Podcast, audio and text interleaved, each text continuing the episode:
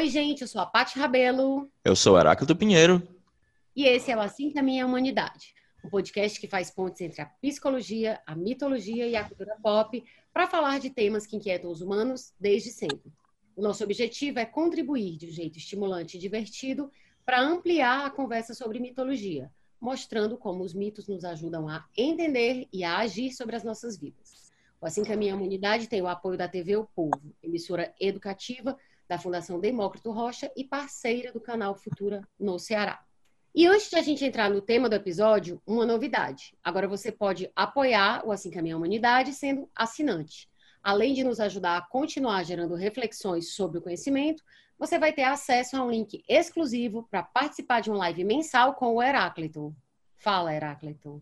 É, vai ser comigo. É porque a Paty, ela só faz coisas se ela puder fazer o cabelo, maquiagem. Fazer cabelo e maquiagem, tem que ter um skin.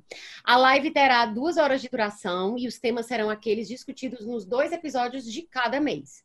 Já vai ter, inclusive, live é, nesse primeiro mês, não é, Heráclito? Até. É, a gente já está com a data marcada, só que agora vai me falar a memória, mas até o dia 30 vai ter a primeira live. E para assinar, basta ir em catarse.me barra assim caminho. A escritora Susan Sontag escreve em A Doença como Metáfora. A doença é o lado sombrio da vida, uma espécie de cidadania mais onerosa. Todas as pessoas vivas têm dupla cidadania, uma no reino da saúde e outra no reino da doença. Embora todos prefiram usar somente o bom passaporte, mais cedo ou mais tarde, cada um de nós será obrigado, pelo menos por um curto período, a identificar-se como cidadão do outro país. No clássico A Peste, ao narrar a história da epidemia que se abate sobre a cidade de Oran, Albert Camus nos lembra: os flagelos, na verdade, são uma coisa comum, mas é difícil acreditar neles quando se abatem sobre nós. Houve no mundo tantas pestes quanto guerras, e contudo, as pestes, como as guerras, encontram sempre as pessoas igualmente desprevenidas. Fecha aspas. Neste episódio, vamos refletir sobre a ideia de doença e discutir alguns dos possíveis desdobramentos do mundo pós-Covid-19. Muito embora o sociólogo português Boaventura de Souza Santos nos faça um alerta quanto a esta tentativa, diz ele. A pandemia confere à realidade uma liberdade caótica e qualquer tentativa de aprisioná-la analiticamente fracassa porque a realidade vai sempre adiante do que pensamos ou sentimos sobre ela respira, né? E hoje a gente recebe, eu e o Heráclito, a gente recebe aqui como convidado. A gente, a gente, a gente, né? A gente recebe aqui, maneira de dizer, né, gente? A gente recebe nesse, nesse espaço aí que não é físico, porque a gente não é louco. A gente recebe o Getúlio Zagreu, que você já deve conhecer dos episódios 22 e 23 do podcast. O Getúlio tem graduação e mestrado em filosofia e é professor do IFCE, além de colaborador do Instituto Dédalus. Oi, Getúlio! Dá um oi para as pessoas. Olá, Paty. Olá, Heráclito. Tudo bem? É, pessoal, se vocês estiverem ouvindo som, algum som de carro ou Sim. algum som de um gato estracelando um, uma pessoa na rua, é porque Sim. Eu estou gravando de casa, tá, gente? Então esses, esses barulhos podem ou não acontecer. Sei. É, tá isso, claro que isso, a gente não está no conforto do estúdio, né? Porque a gente está respeitando as determinações da OMS e do Ministério da Saúde e está gravando de casa. Então a gente acredita que dá para fazer assim com a minha humanidade de casa e respeitando o que é melhor para todo mundo, né, no sentido maior. É, verdade... é assim caminha do quarto para a sala, da sala para a cozinha, da cozinha de volta para o quarto. E, na verdade, atualmente, a única forma de manter a humanidade caminhando é a gente ficando parado e isolado, né? Porque senão vai ser um negócio bem complicado.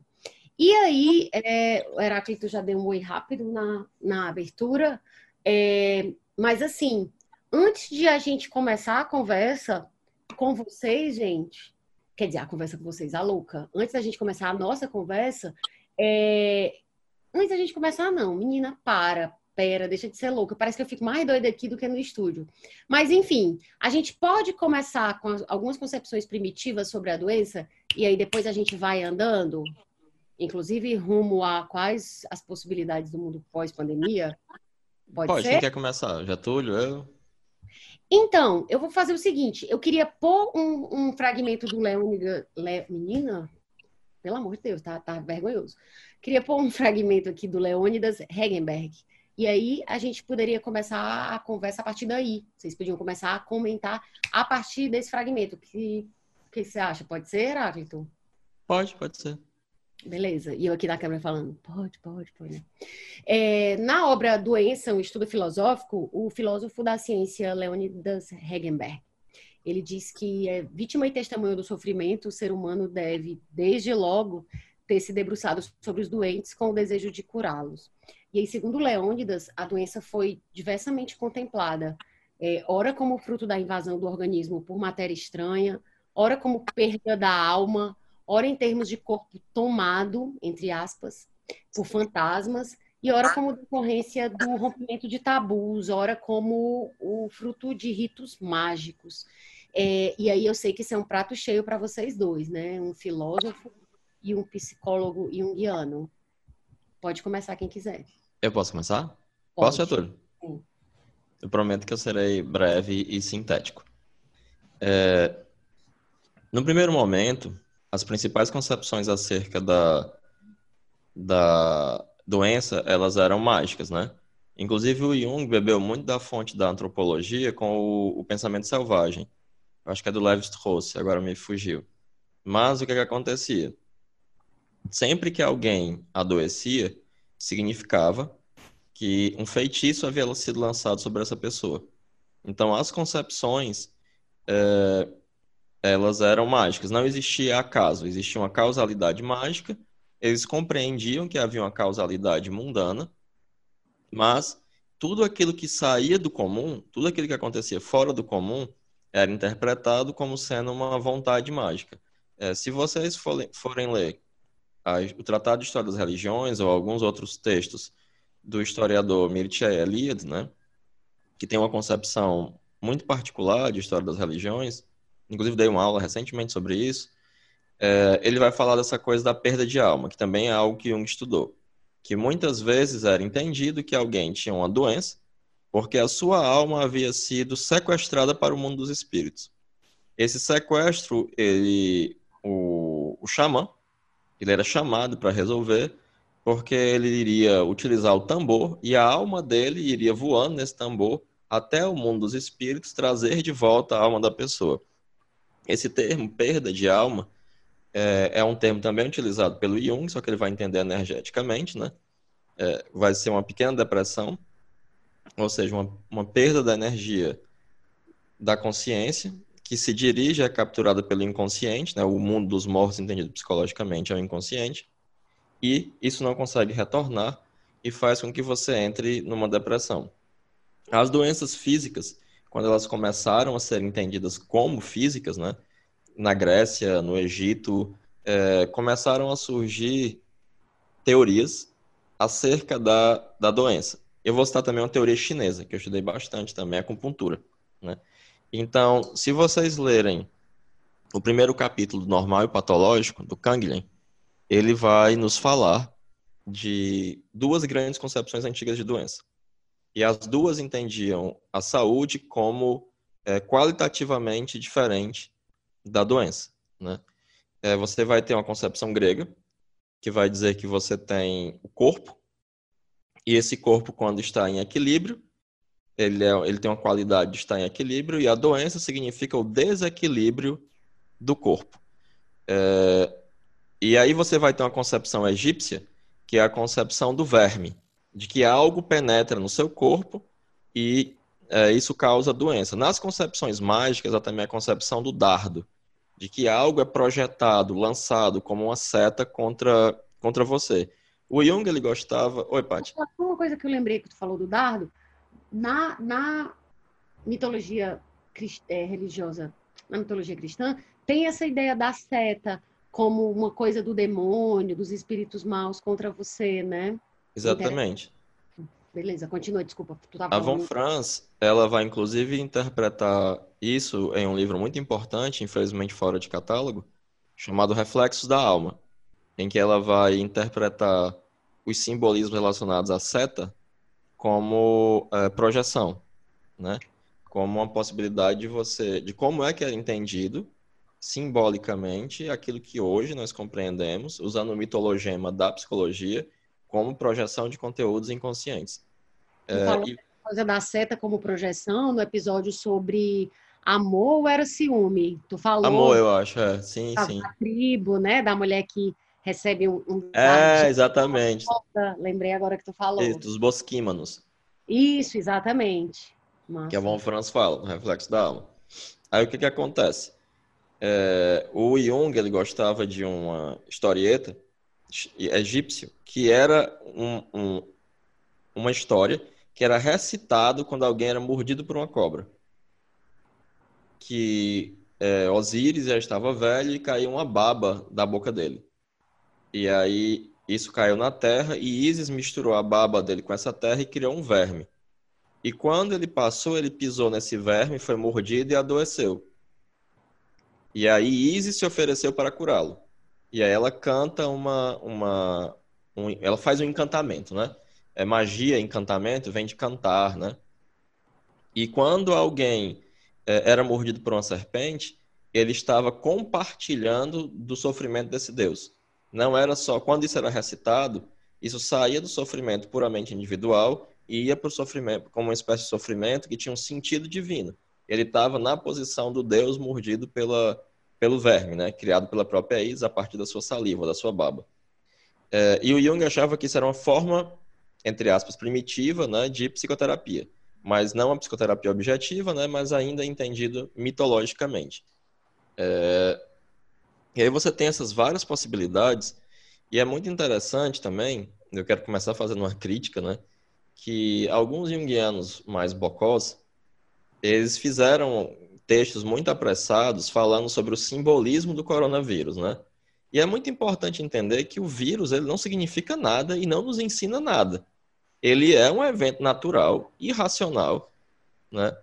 É, o que não quer dizer que nós não possamos aprender com isso e nem não, nem não possamos entender é, quais são as respostas simbólicas que, a, que, que ele, que a nossa sociedade tem para ele e o que é que o, a deflagração dessa pandemia faz surgir em nós, tanto de respostas pessoais quanto de respostas coletivas, né? Agora, o vírus, por ele mesmo, ele não significa nada. Ele está pouco se lixando, ele só... É, né? exatamente. E aí, no mundo junguiano, né, tem uma galera que, pelo amor de Deus, que inclusive prestam de serviço, né? É, com relação a, a isso. Ótimo, vou só pegar uma aguinha botar a culpa no Jung depois, né? É, pois é, esse povo doido fala as besteiras, aí é culpa do Jung. É, Getúlio, você nos ouve? Sim, tô ouvindo. E vocês me ouvem? Eu, eu tô ouvindo, o, eu acho que o, que o Heráclito tá mais magro, tá parecendo que tá mais magro, mais malhado, e o Getúlio tá muito gato nessa, nesse enquadramento aí. Pode, tu, tem, tu tem alguma coisa que tu queira falar, Getúlio, sobre esse? Não, não. É, primeiro, é, como toda pessoa que está tendo, né, no caso do nosso país, o privilégio de poder ficar em casa e não contribuir para que o vírus torne-se mais pesado do que ele já vai ser, né, na, no corpo da, da sociedade, como muitas pessoas estão fazendo isso, eu estou me entregando, vendi minha alma Netflix e a Amazon Prime mesmo, Estou vendo muitos seriados, muitos filmes, coisas que eu jamais pensei que veria. E um deles é o seriado Community, que é um seriado de, de comédia. E eu, vejo ele assim só para me abrir, sabe? Porque só as coisas absurdas acontecendo. Parêntese, de... no Ceará se fala me abrir significa rir. né? É, dizer, é como... o fulano tá ali se abrindo, significa que ele está rindo. Quer dizer, pode ter outro sentido. Mas, em Minas Gerais eu estaria rachando o bico, né? Pronto, lá. Mas então, por que, que eu tô falando disso? Porque na segunda temporada, esse grupo de amigos disfuncionais se reúne para fazer uma disciplina de antropologia. E é com antropologia que eu queria começar a minha fala hoje, porque eu estava nesse marasmo barra trabalho 20 horas por dia de, de home office. Eu estava passando no meu Facebook, né? Inclusive, reativei minhas redes sociais por causa da quarentena. Posso dar um recado? Posso dar um recado?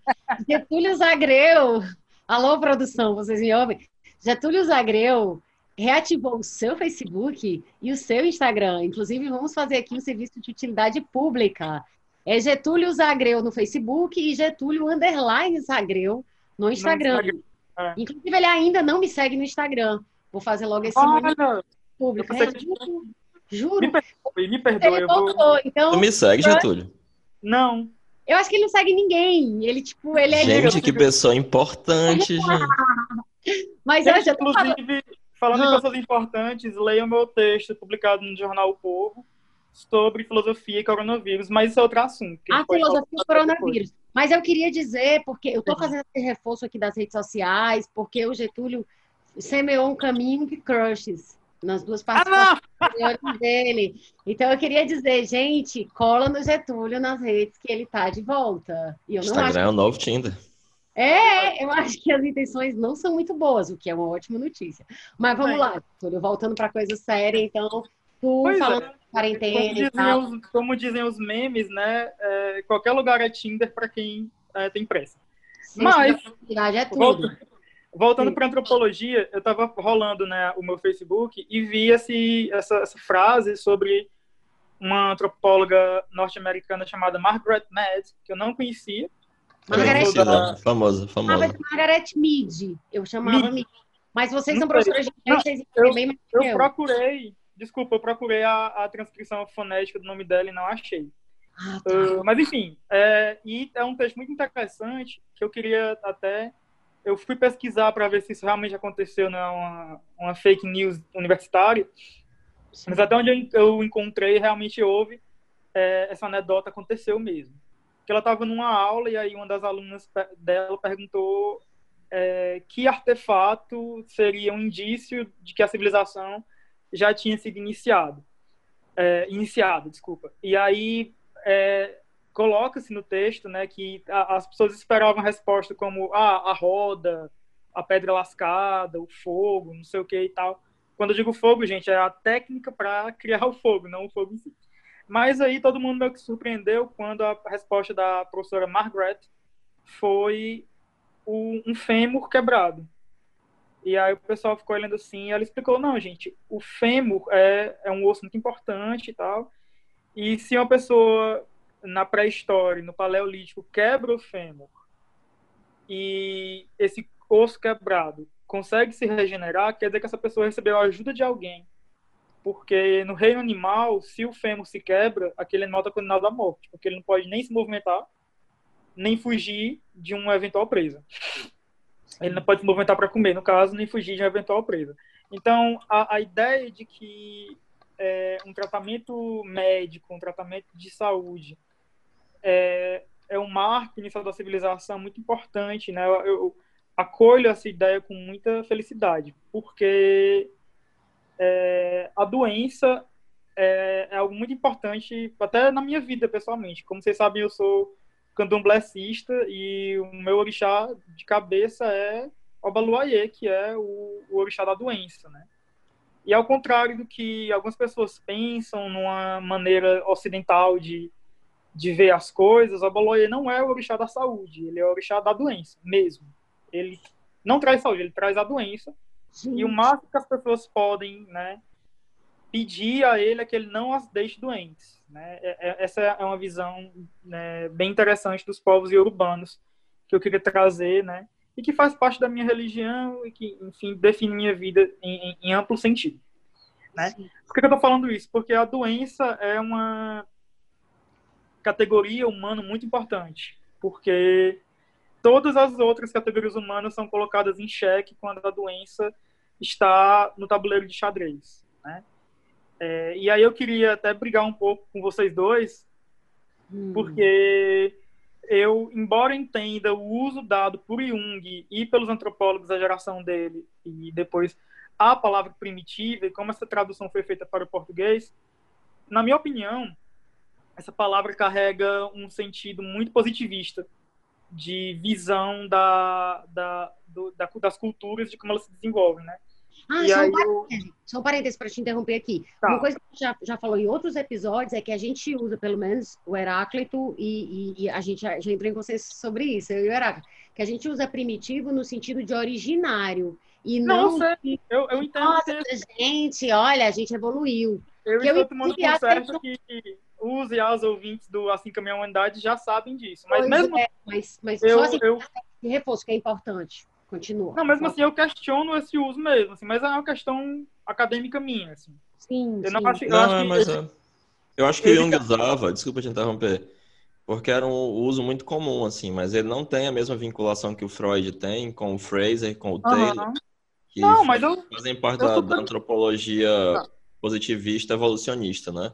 Que, não, os... eu concordo. Né? Quem lê Jung sabe disso, mas minha questão não é essa. Minha questão é, é a gente continuar usando primitivo, né? É, tipo, existem outras palavras que não são. As que usar assim, tipo, dar um exemplo. Eu, eu falaria, assim, eu não sei se esse é o meu lugar de, de dizer o que, que deveria ser falado, assim. Mas tu podia estar tá roubando, podia estar tá matando, mas a gente tá, tu tá só aqui refletindo e problematizando. Então é, tá eu, eu usaria tu a tá palavra, tá Bolsonaro. Eu usaria a palavra, vale meu Deus, eu usaria a palavra primevo, o originário, tudo, porque para mim primitivo já é contaminado e eu acho que nós como seres pensantes do século 21 já consegue, já pode se né, matar os nossos pais intelectuais e Entendi. fazer as devidas é, primeiro, primeiro é bom mesmo. É, quando eu penso é, é, primitivos, eu, eu tô tão. Eu, essa coisa para mim de primitivo como primevo e, origi, e originário, inclusive, é tão já é, encalacrado que eu não sinto mais a, a, o problema, sabe? Não, mas acho então, que faz sentido que você Mas tá eu tenho, uma, eu tenho uma, uma fundamentação, porque não é só para mim uma questão de palavras, embora as palavras sejam suficientemente importantes para que fosse, mesmo se fosse só isso, certo? Mas eu estava até. Eu, esse, eu tô lendo muito, graças a, a, ao bom Deus, eu tô com muito tempo para ler.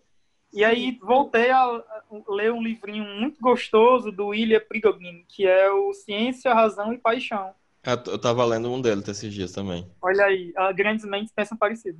É. E aí, é, ele, quando ele fala, ele fala que a, a, ciência no século XXI, inclusive é muito bom a gente lembrar né, que a, a Lilia Schwartz falou na live dela que em termos ritualísticos, em termos culturais, o século XXI está começando agora, né, nesse, nesse grande momento de luto que os psicanalistas estão dizendo que a gente está enfrentando pelo, né, pelo fim das formas que a gente vivia e está morrendo e tal.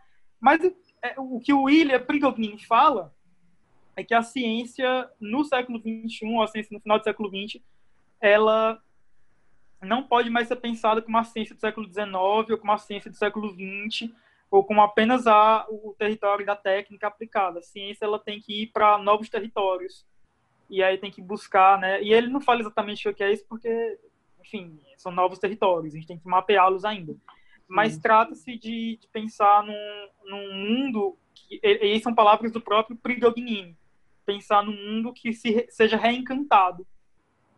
Uh, que a ciência dialogue com a filosofia e, e a arte com a religião e ele fala em, ele, usa termos como flutuações e ciências da complexidade e o carro passou buzinando lá fora daqui a uhum. pouco esperem o carro da esperem o carro da tapioca saborosa ou oito bolas de sorvete por um real.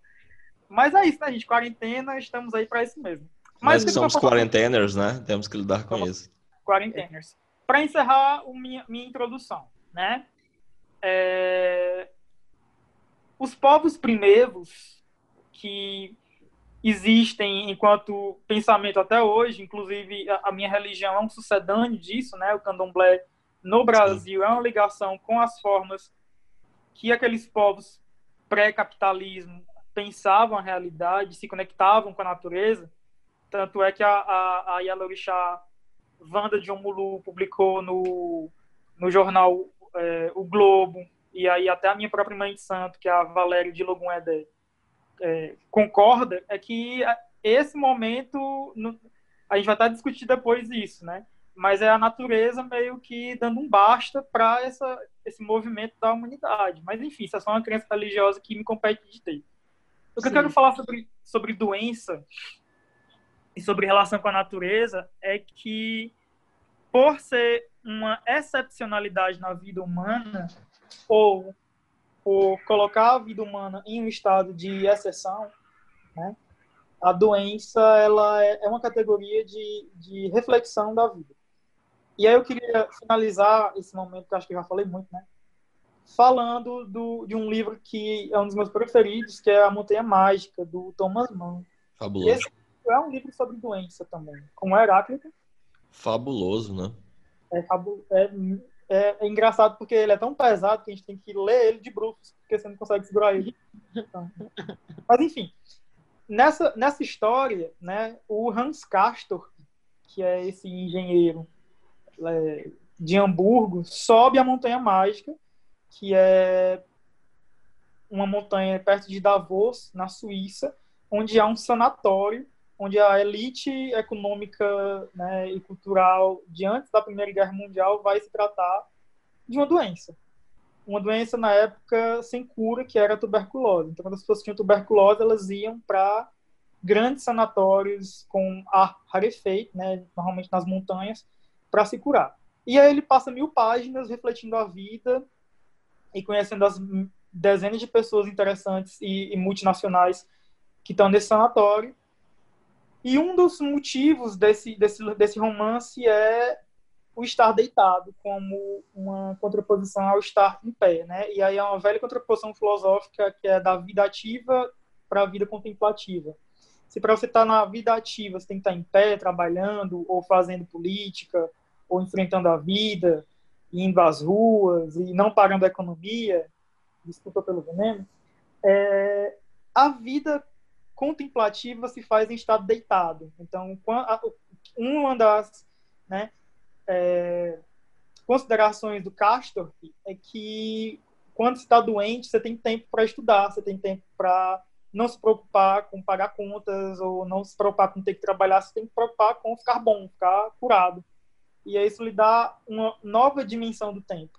Abre o tempo da doença, né, em, em contraposição ao tempo da saúde. E eu acho que hoje a gente está nesse momento, a humanidade, né? E a gente tem que certamente fazer as devidas medidas, porque na América Latina, no Brasil, na África, a humanidade não está passando por essa crise do mesmo modo que nos países do centro do capitalismo. E isso é fundamental de, de ser colocado para a gente entender o que foi o nosso século. Mas, mesmo assim, existe uma parte da humanidade que, pelo menos, né, um terço da humanidade está numa coisa que nunca ninguém viu antes, ou pelo menos nunca, nunca ninguém viu em muito tempo, que é ficar parado, que é não trabalhar, que é o que algumas pessoas que são absolutamente exorcizadas da economia atual falam na, na teoria do decrescimento econômico. E aí é isso, assim. É, é, é, a coisa do que o teatro chama de extra cotidiano. A gente estava numa correria sem que ter um ponto de chegada, de repente vem a doença, puxa nosso pé e aí lembra o que realmente significa ser humano. Ser humano significa ser ah.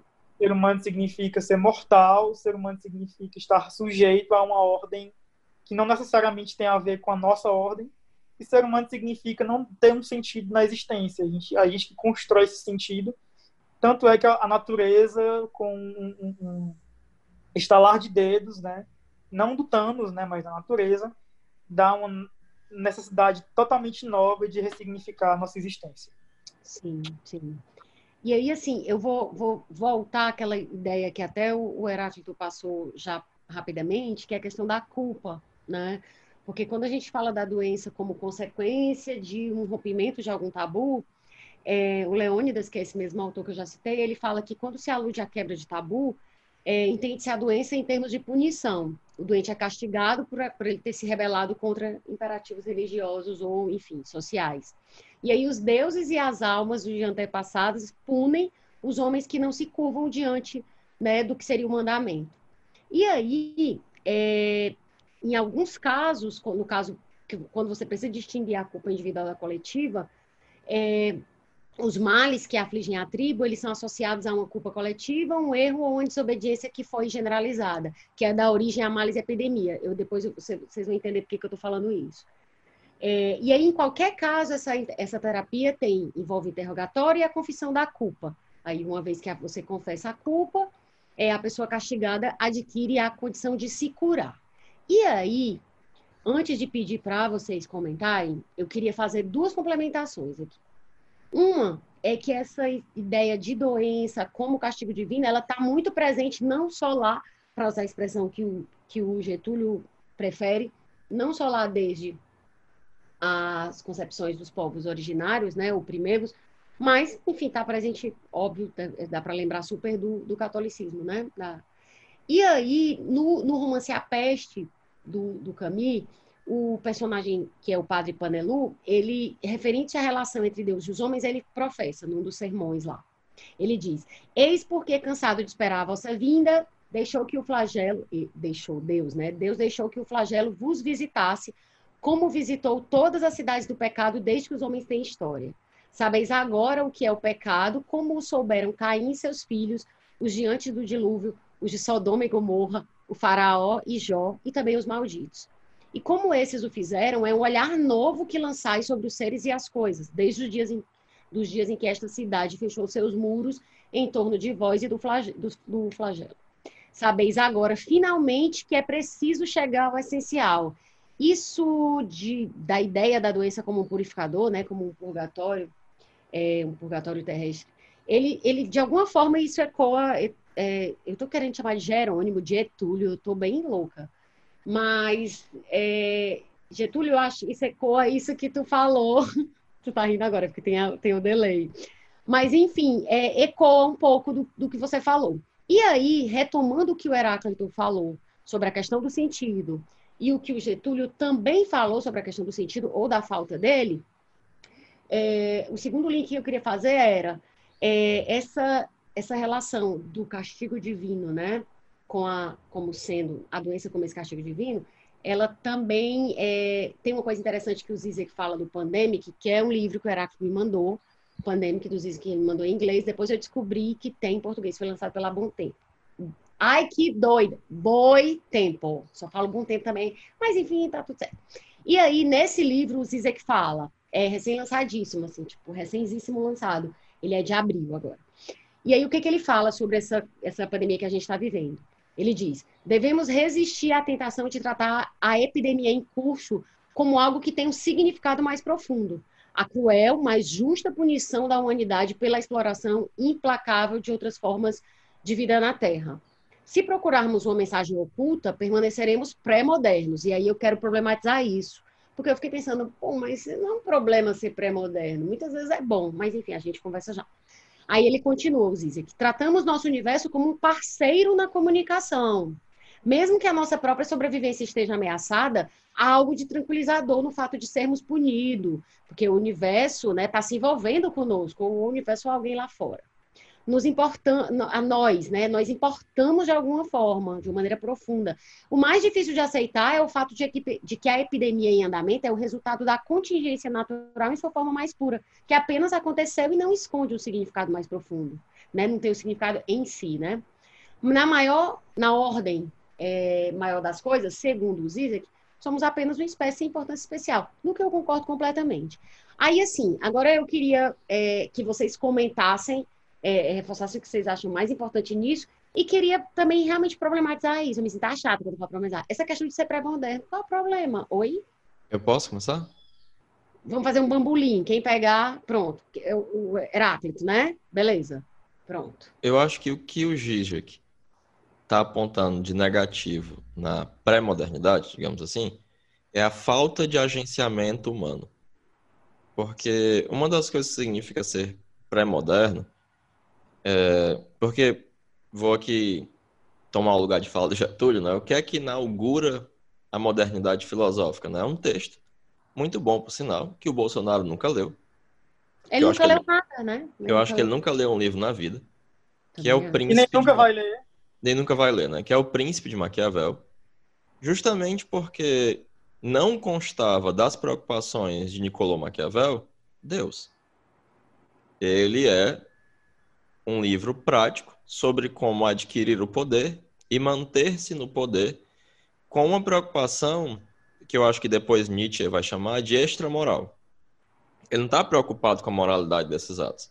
Ele está preocupado com o agenciamento daquele príncipe para chegar ao poder, independente de se esse poder foi otorgado ou não por alguma instância divina ou superior, é, positiva ou negativa, ou o que quer que seja. Então eu acho que o Zizek, ao atacar o possível significado e simbolismo ele ataca uma falta de agenciamento. Porque se nós temos esse local privilegiado com o universo, uma hora o universo vai dar um tapinha nas nossas costas e dizer, negada, para com isso, bicha, melhore, tá destruindo a natureza. Pode não. E eu creio que uma das coisas, não que o vírus nos ensine, mas que nós podemos aprender com o vírus, é que é, nós estamos agindo com uma completa falta de, agenciamento.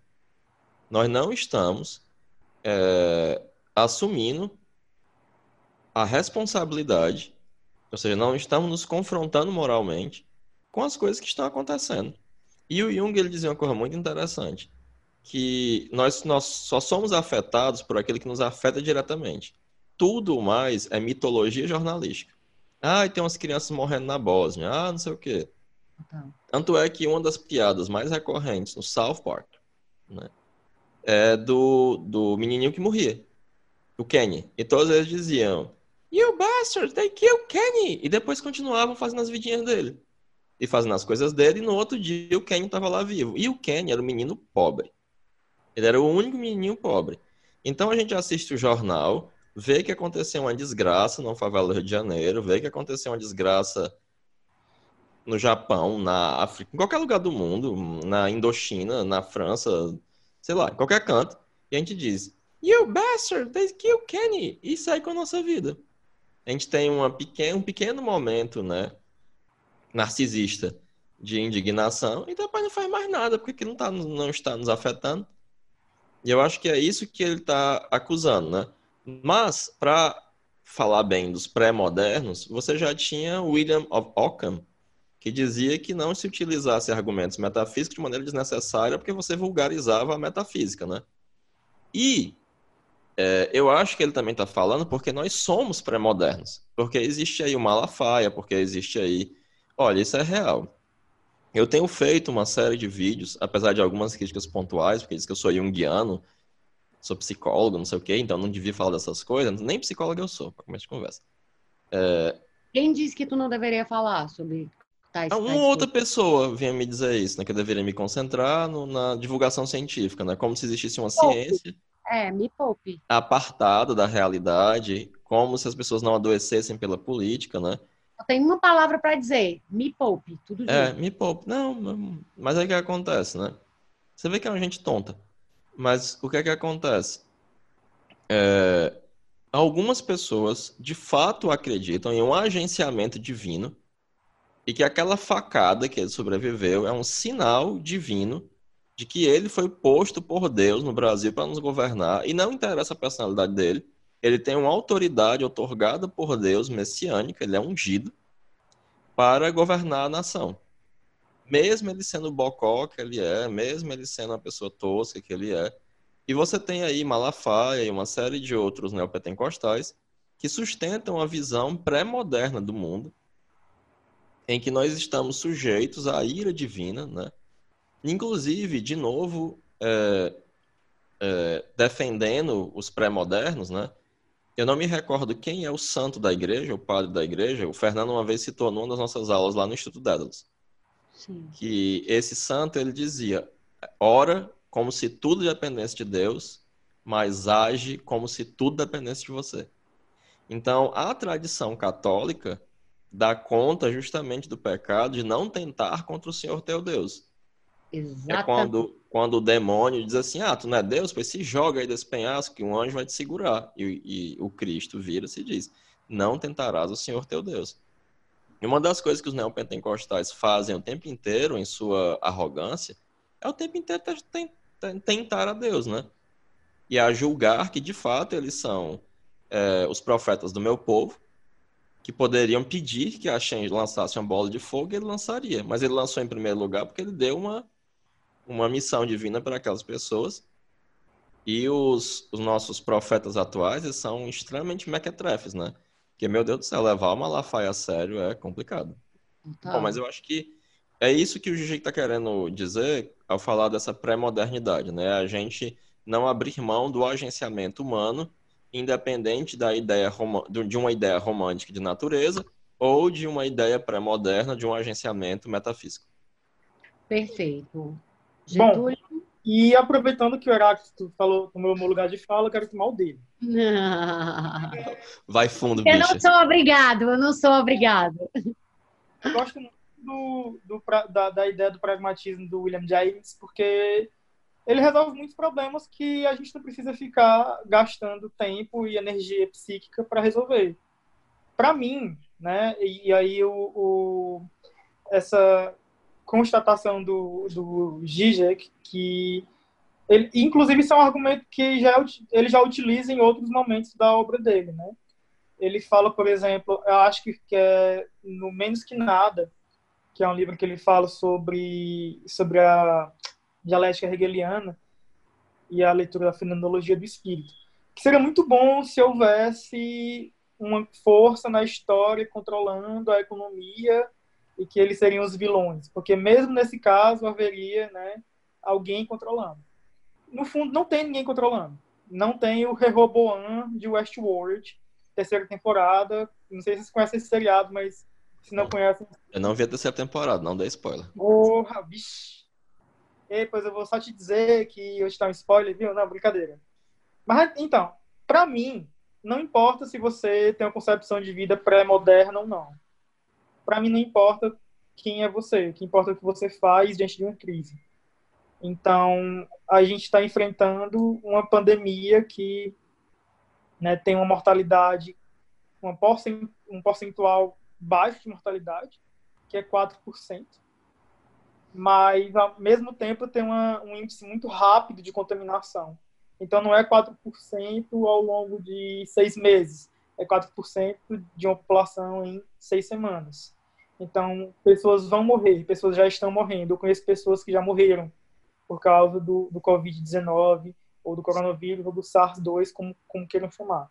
Né? É, então, a gente tem uma crise que a gente tem que resolver. E aí é aquela coisa, como que a gente vai resolver uma crise?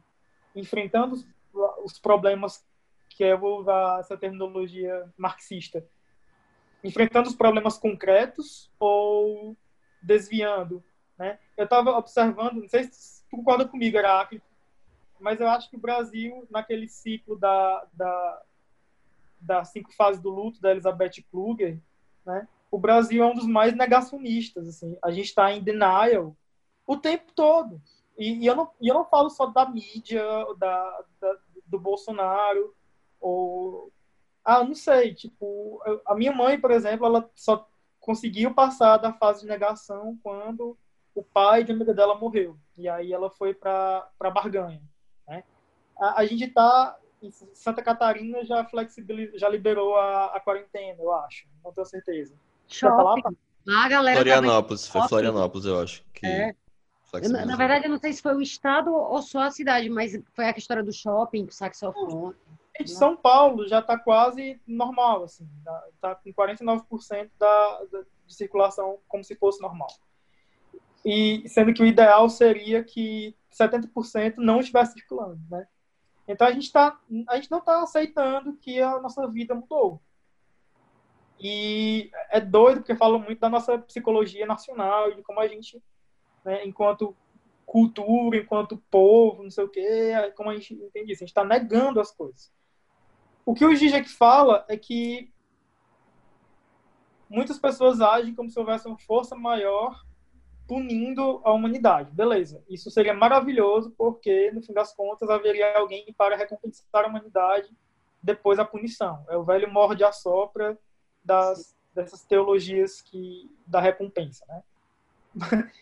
o ponto central é que é muito provável que não haja, mas mesmo se houver, isso não pode fazer diferença agora, porque Total. o que toda diferença agora é o modo como nós vamos agir com as ferramentas e com as artimanhas que nós temos para agir. Ou seja, é muito doido eu, eu mencionar essas religiões, porque a gente não esperava que isso viesse delas, mas o islamismo, em diversos momentos do Corão, é, elogia a ciência, fala da capacidade racional humana como presente de Allah e como é importante que a gente saiba usar a nossa inteligência para descobrir os segredos de Allah no mundo, fazer. Então, existe um elogio da ciência, da racionalidade científica no islamismo, né? O judaísmo fala do ser humano como co-criador da, da existência. A criação não parou quando o mundo foi criado por Deus, né? Pelo menos essa, eu li esse, esse texto na interpretação do rabino-chefe do Reino Unido, que é o acho que é Richard Sachs, se eu não me engano, que é o, se o Heráclito pode me corrigir. É a interpretação e, cabalista. É do cabalo, da cabala, né? Bom, e, e assim, a, tipo, nós não, não podemos a, a, a, gente pode até agir passivamente, mas a gente não pode agir passivamente se é que é possível essa construção fazer sentido em português, né? Agir passivamente.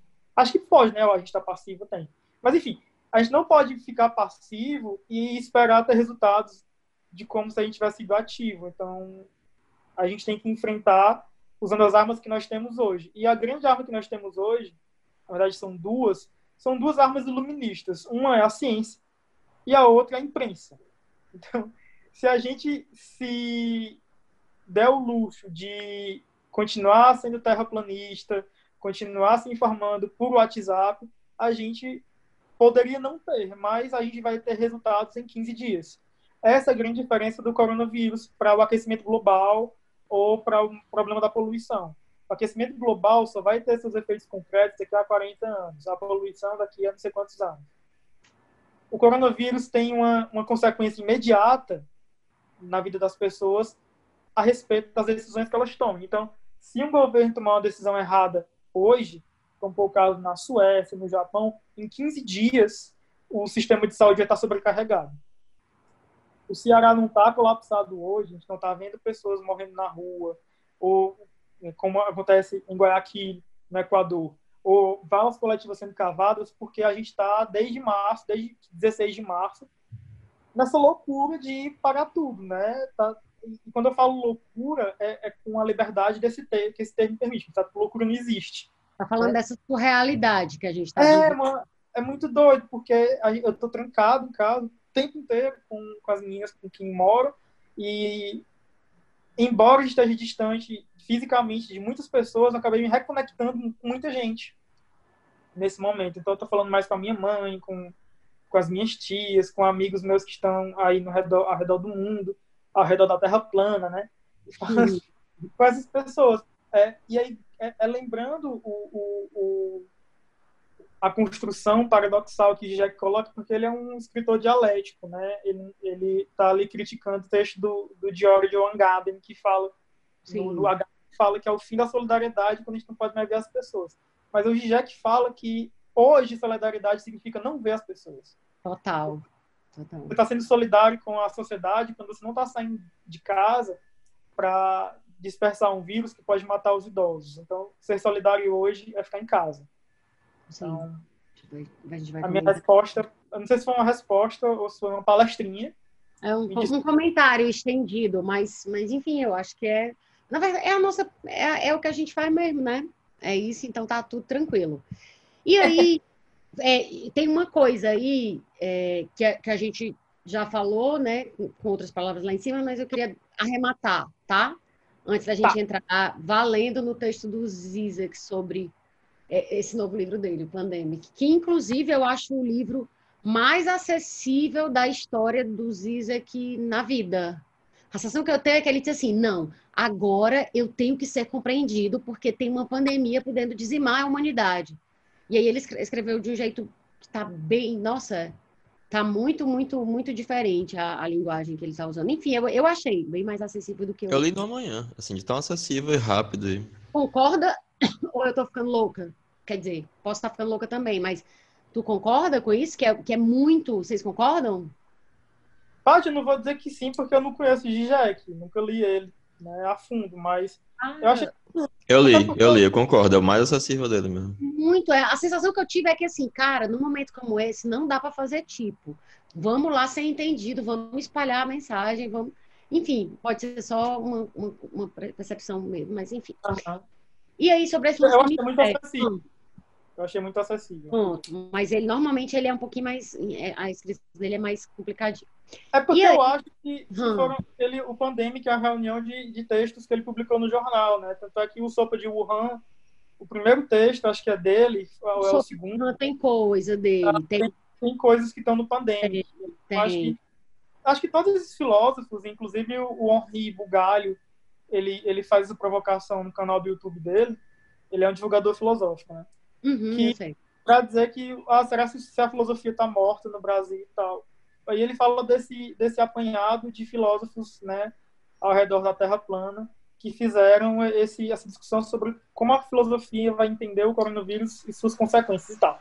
Então, acho que todos os filósofos, né, o, o próprio Langaben, a, a, o Paul Preciado, a Judith Butler, todos eles estão escrevendo de uma forma mais, de forma ensaística, mas muito direta, sem, sem ter muita preocupação academicista, né? Porque é, esse é um detalhe, assim como as ciências da biologia estão né, dando gás para tentar achar logo a, a vacina, a, a filosofia está tendo que fazer Bom. o que ela está hoje, né? Então ela não está tendo muito tempo. Aquela coisa do em tempos de guerra, a, a trabalha mais, sabe? Total, é bem aquela coisa, sem tempo, irmão, aquele meme. Gente, é... vocês não estão mas eu, a Paty Heráclides, a gente está fazendo, à distância, claro, mas a gente está fazendo uma máscara capilar, está colocando máscara de argila no, no, no, rosto, porque a tendência da época agora é a máscara. É verdade. possibilidades de máscara que existem. É verdade. Não, e tu falando, eu fiquei me imaginando aqui, tá, mas tu tá falando de outro tipo de máscara, né? Não aeroró. Inclusive, estamos na regência de Saturno, onde as máscaras caem, só que não. A gente tá o quê? Não entendi.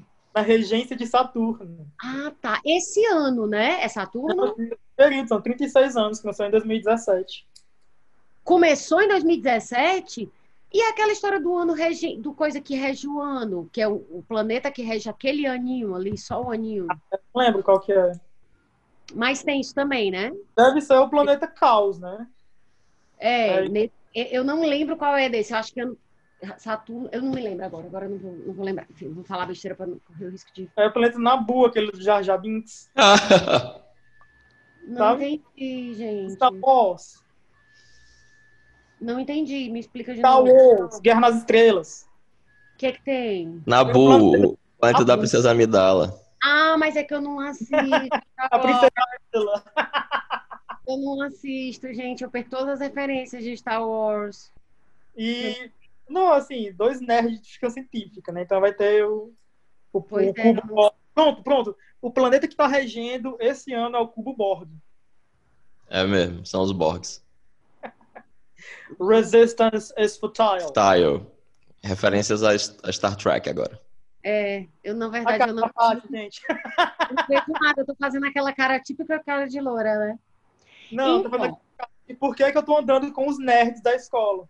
Então, Getúlio e Heráclito, é, só para a gente terminar essa parte da, da, da coisa da, da ideia do mistério ligada à concepção de doença, é, eu queria citar uma outra, uma outra fala da, da Susan Sontag, mas dessa vez no AIDS e, no, assim, não, na verdade isso não é no AIDS não, é na doença como metáfora, depois é que eu vou citar o, o AIDS e suas metáforas. E aí, nesse livro que ela publicou originalmente em 78, ou seja, eu estou dizendo esse lance da data, porque contextualiza porque que ela está falando dessas duas específicas. Tem uma coisa que eu acho que, que dá para associar também ao Covid-19 que ela fala que as fantasias inspiradas pela tuberculose no século passado e pelo câncer agora constituem reflexo de uma concepção segundo a qual a doença é intratável e caprichosa. Essas duas palavras aí são importantes. Ou seja, um mal não compreendido numa era em que a premissa básica da medicina é a de que todas as doenças podem ser curadas.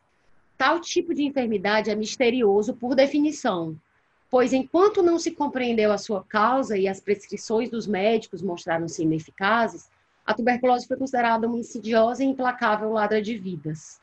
Agora é a vez do câncer ser a doença que não bate a porta antes de entrar. É o câncer que desempenha o papel da enfermidade, da enfermidade cruel e furtiva, um papel que conservará até que algum dia a sua etiologia se torne tão clara e o seu tratamento tão eficaz quanto se tornaram a etiologia e o tratamento da tuber tuberculose. E assim, apesar de ser um livro antigo, né? É, eu, depois é tanto que 11 anos depois ela vai escrever sobre o 10 anos depois, 11 anos depois ela vai escrever sobre a AIDS especificamente, porque esse livro foi que ela escreveu foi dois anos antes da do surgimento entre aspas da AIDS, né? E aí, é, o que me chama a atenção é essa coisa do intratável, do caprichosa, do mistério de novo, dessa implacabilidade, sabe? Tem algumas coisas que parecem se repetir, né? Nessa relação é, do homem com algumas doenças, né? Do ser humano, para não ser aqui. É, do ser humano com algumas doenças. Vocês querem comentar alguma coisa? Porque é tanta. Quando eu li isso, me pareceu assim tão tão documental de hoje, sabe, tão descritivo de hoje. Eu quero, porque me lembro de duas coisas, né? Sim. Recentemente eu ministrei uma aula de História das Religiões, né? Que eu falei do Max Luther, do Taylor, do Sir James Fraser, né? Esse, esse, essa possibilidade que tinha duas grandes entendimentos dos, abre aspas, primitivos, né? É, porque o Max Luther via a religião como uma doença da linguagem e em seguida você vai ter o evolucionismo, evolucionismo animista do Taylor. É, e que nos dois vai estar presente uma característica muito importante, que é a da personificação. Né, que vai ser fundamental para entender. E recentemente eu estou sempre lendo sobre história da psicologia, né? E eu finalmente li um, um texto muito importante de um autor chamado Henri Ellenberger, que mais ou menos em 1977, 78, que foi o ano que eu nasci, ele escreveu o primeiro é, tratado é, historiográfico mesmo, sem ser fofoca, né? Ou sendo um negócio completamente doido, sem método, sobre a história das, das psiquiatrias dinâmicas, né? Freud, Adler, Jung e Piaget. E aí tem um momento que ele cita uma passagem do William James. É uma, quase uma curiosidade, porque o James passou por um terremoto. E ele diz que imediatamente ele personificou esse terremoto e ele imaginou esse terremoto como algo mau e terrível que tinha uma intenção ruim contra ele. E ele ficou muito impressionado por essa imagem do terremoto. E depois ele descobriu que várias pessoas, mesmo na imprensa, descreviam o terremoto como mal, como mal intencionado, como ruim, personificando esse terremoto, né? Então, é, os jungianos bobos, né?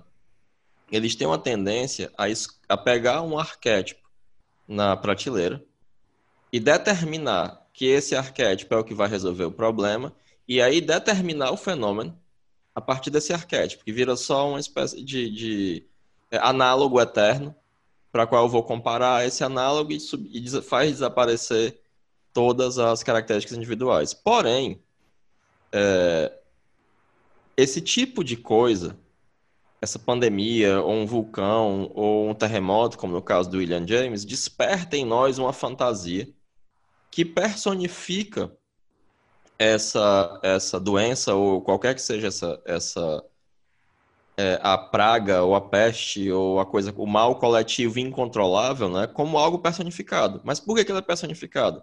Porque nós não o controlamos.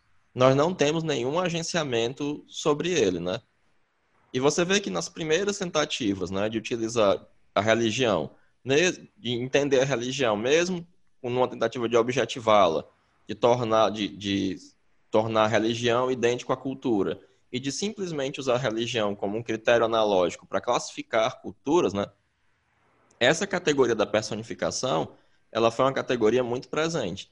Então, nós temos uma tendência a personificar esses eventos autônomos que fogem completamente do nosso agenciamento e, muito pelo contrário, nos colocam é, flagrantemente em uma limitação de liberdade. A gente não pode fazer nada sobre isso. Heráclito, de... no caso, te interrompendo aqui, só porque eu queria deixar passar isso, quando tu fala do, da personificação na religião, o próprio exemplo dos, dos, dos deuses gregos, né? E do, é, do que lá, lá, lá, lá, que parece que a gente não tem outra forma de conseguir se relacionar com a realidade a gente não consegue pensar segundo outra forma, segundo outro molde. A gente até consegue, mas o primeiro, o mais espontâneo é esse. A primeira coisa que vai lhe aparecer espontaneamente é que o vírus é mau, que o vírus tem uma má intenção, que o vírus quer fazer alguma coisa. Inclusive apareceram umas tirinhas, é, tem uma tirinha muito interessante que é o, o Covid como um hipster. Aí você tem a gripe espanhola, e aí ele dizendo, não, na verdade, eu só eu não quero matar tantas pessoas, basta que aumente a conscientização acerca de não sei o que, aí a, a peste negra, diz assim, hipster. Mas Porque, é de fato, a gente tem essa tendência espontânea, da, da fantasia, capturar essa coisa e personificar. E colocar como algo, como algo é, é, que de fato possui uma intenção maligna contra nós. Agora, ideia... existem outras formas. Perdão, Paty, deixa eu falar, só concluir o raciocínio. Não, pode falar. De, de raciocinar sobre isso, que é como isso que o Zizek está apontando. Há uma forma moderna, em sentido filosófico, não no sentido corriqueiro, né? Mas de imaginar o vírus como algo desprovido de sentido e simplesmente como uma contingência que aconteceu, é, mas que não é o universo dando tapinha nas nossas costas e nos punindo, né? Existem outras maneiras de, de encarar, mas eu acho que a mais espontânea, a mais é, é, a primeira que nos acontece é dessa personificação como algo que ou é bom para a gente ou que é ruim para a gente. A própria coisa que eu ia falar era isso do negócio do Trump, né? O, o, quando ele fala, tudo bem que aí tem muitas outras coisas envolvidas, mas quando ele fala o vírus chinês, né? Quando ele fala isso para pro, os norte-americanos, estadunidenses, ele, isso também tem, olha, a China é o nosso inimigo e esse vírus é chinês, então ele veio para nos destruir, né? Destruir o Ocidente, destruir nós que somos líderes, que eles têm uma cara de pau, né? De líderes do mundo livre. Tipo, porra, Vocês viram o que o maluco do, do chefe da nossa diplomacia publicou no blog dele? Não. Olha o blog do Ernesto Araújo. Virou notícia. Porque... Eu vi, eu vi, eu vi, mas eu, eu tenho assim, eu tenho. Aquela coisa, eu tenho tanto amor pela minha saúde mental que eu algumas Essa... coisas afasto, porque se eu ficar realmente. Enfim, é um. Eu, mas fala do, fala do conteúdo, Arax. Vai lá. Ele diz que o vírus é uma. É uma tentativa comunista de colocar o mundo inteiro em estado de sítio para acabar com as liberdades individuais e para engolfar. É, implantar o comunismo, exatamente. Inclusive... Ah, mas chamou de comunavírus? É, comunavírus, isso. Nossa Senhora. Não, mais um passo em direção ao ursal, né, minha gente? É. Mas, é, em relação ao que falava sobre personificação e dar uma cara ao inimigo, como a parte colocou, Xenófanes já dizia lá no, na Grécia Antiga que se, os, se as vacas é, acreditassem em Deus, os deuses teriam cabeça de vaca, né? Então, é, eu acho que é, é uma coisa quase que o Heráclito chama de espontâneo. E é mesmo, assim, a gente tem essa tendência porque é o, é o modo humano de compreender o mundo, né? Da, da rosto, da nome, é da rosto, né? De certa sim. forma. Sim, sim. Mas é aquela coisa, nós, eu, eu, acredito muito nas teorias do desenvolvimento humano, então dá muita, eu acho que há a possibilidade da gente dar um salto, né, em relação é, a partir desse ponto de partida e, e pensar outras formas de, de se relacionar, porque se por um lado a gente pode pensar que o vírus é uma punição e que o vírus é malvado, por outro, a gente também pode pensar que o vírus é só um, uma forma muito simples de organização molecular Sim. que interage com as nossas células e que provavelmente, né, eu falo provavelmente porque ao contrário do que o pessoal faz hoje, tem um cuidado com o que eu falo, então eu não tenho Sim. certeza de uma coisa, eu não digo que eu sei, mas hum. muito provavelmente esse vírus entrou em contato com, com a nossa espécie a partir do avanço que a nossa espécie fez em territórios de, de outros seres. Né? Então, até onde se sabe, outros vírus que a gente contraiu chegaram ao contato com a espécie humana pela, pela relação né, desproporcional da ação humana com a natureza. Sim. E é muito provável que eu estava ouvindo o podcast da revista Piauí, né, que é o Fórum de Teresina, é, existem mais ou menos 200 é, vírus hoje na Amazônia que podem entrar em contato com a espécie humana e ninguém sabe o que pode acontecer. Pode um, um garimpeiro ou um grileiro, ou uma dessas pessoas que vai lá né, desmatar a Amazônia, desmatar a tal ponto que vai entrar em contato com esse vírus, esse vírus vai sair, né? Sim. E, sei lá, criar a gripe brasileira ou o Covid-21, não sei. Deus o livre. E tem outra coisa, assim, é... que bom seria se houvesse uma ordem no cosmos, mas não tem. É randômico, sabe? Sim. Por isso que a gente tem que ser tão responsável, porque se a gente não tiver muito cuidado, a gente vai extinguir a nossa espécie e E o mundo não precisa da gente, a existência é, não precisa da a gente. A gente sabe, o mundo vai continuar sem a humanidade. Muito bem, obrigado, inclusive. Melhor, inclusive, né? É, essa introdução que a gente fez até agora, é importante para a gente se contextualizar um pouco, né, na visão é, é, de doença em determinados, determinadas épocas para algumas pessoas e tal, essa ideia da doença como mistério. Mas o, o, o cerne desse episódio é a gente falar dessas possibilidades que estão em disputa aí, né, desse novo mundo é, a ser a, a, ser colocado aí. E aí não tá, não tem nada dado ainda.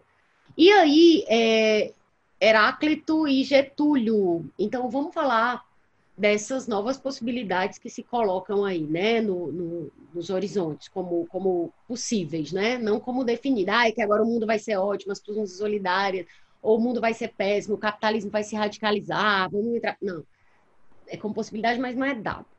E aí, o, o Zizek fala no Pandemic também, uma citação que eu tenho certeza que o, que o, o Heráclito gosta, ele cita o Hegel ao dizer que a única coisa que podemos aprender da história é que não aprendemos nada, né? E aí o Zizek completa dizendo que é por isso que ele duvida que a, essa pandemia deixa a gente mais sábio. E aí ele fala que a única coisa que fica clara para ele, Zizek, é que o vírus vai destruir os próprios alicerces das nossas vidas, causando não apenas uma imensa quantidade de sofrimento, mas também um caos econômico tipo com potencial para ser pior do que o da, da Grande Depressão. E aí não tem, na visão dele, não só dele, né, não tem retorno ao normal. Eu nem gosto mais dessa expressão novo normal, que eu acho que ela já está batida, ela já, já nasceu e ficou velha em pouco tempo. Mas ele fala que a gente vai ter que construir uma nova normalidade a partir dos escombros, né? Das vidas antigas da gente, né? Ou então a gente vai estar tá de frente de um novo barbarismo. E aí não vai ser suficiente tratar a epidemia como um acidente feliz, se livrar das consequências e retomar é, o bom funcionamento da velha, na velha forma de fazer as coisas. É, com um ajuste aqui, outra ali. Não, a gente melhora aqui os planos de saúde, sistema de saúde é, estatal, lá, lá, lá. Não, só isso não vai bastar. E aí, a questão chave que ele disse que a gente vai ter que levantar é o que há de errado com o nosso sistema que a gente foi apanhado e despreparado pela catástrofe, apesar dos cientistas nos alertarem há tanto tempo sobre isso. E aí, eu junto essa pergunta dele, se esse sistema é tão bom, se ele é tão foda, se ele é tão incrível, como que a gente é pego de, de calça curta, como se diz, se os cientistas já colocavam isso em questão, e mais, Nova York, que é o centro né, é, é, do Ocidente, digamos assim, do mundo ocidental, e o centro do capitalismo né? E é o lugar onde as coisas estão mais ferradas, né? Então, assim, é, o que, que, vocês pensam sobre isso? O que, que vocês têm a dizer sobre essa colocação dele, sobre esse pensamento dele? Vocês concordam? Eu posso começar? Pode. Eu concordo com o Gigi que a única coisa que aprendemos com a história é que não aprendemos nada com a história. Isso aí eu tenho é, plena convicção. E eu lembro muito da leitura que eu fiz do Hobsbawm, quando ele vai falar da Segunda Guerra Mundial, porque nós já passamos por grandes catástrofes. Né? Isso não é de agora, né? O Império Romano já sucumbiu, os grandes impérios chineses sucumbiram. É, a Primeira e a Segunda Guerra Mundial. Mas uma coisa que ele falava é que depois da Primeira Guerra Mundial, as pessoas pensavam: bom, a gente aprendeu alguma coisa. Isso não vai acontecer de novo. E aconteceu. Mas aconteceu, e a leitura que o Eric Hobsbawm faz, é que as pessoas passaram a levar para a vida pública a lógica das trincheiras, que era uma lógica de tudo ou nada. Que é mais ou menos a lógica que o Bolsonaro age, né? É uma lógica boba de tudo ou nada, né? De, de não negociar, de ou vai ou racha, né? E essa própria lógica, ela foi aprendida ao viver a Primeira Guerra Mundial. Ao viver é, as trincheiras, as milhares de mortes por dia, as milhões de mortes sem sentido, a uma guerra anacrônica, que continuava sendo guerreada como se fosse uma guerra napoleônica de, de tomar espaços, quando já haviam metralhadoras, né?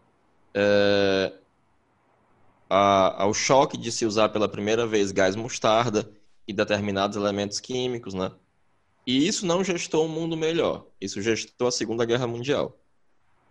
Eu acho que nós não devemos ser ingênuos. Eu concordo com o Getúlio que essas novas possibilidades elas não estão mapeadas.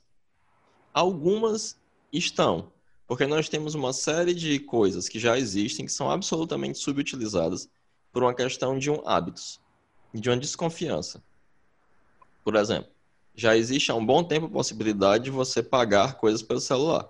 Eu comecei a usar isso há pouco tempo e a minha avó e a minha mãe só começaram a usar isso por conta da pandemia, porque não podiam fazer o que elas sempre fizeram, de ir ao banco, sacar o dinheiro, ir na lotérica, não sei o quê, não sei o quê, não sei o quê, não sei o quê, não sei o quê.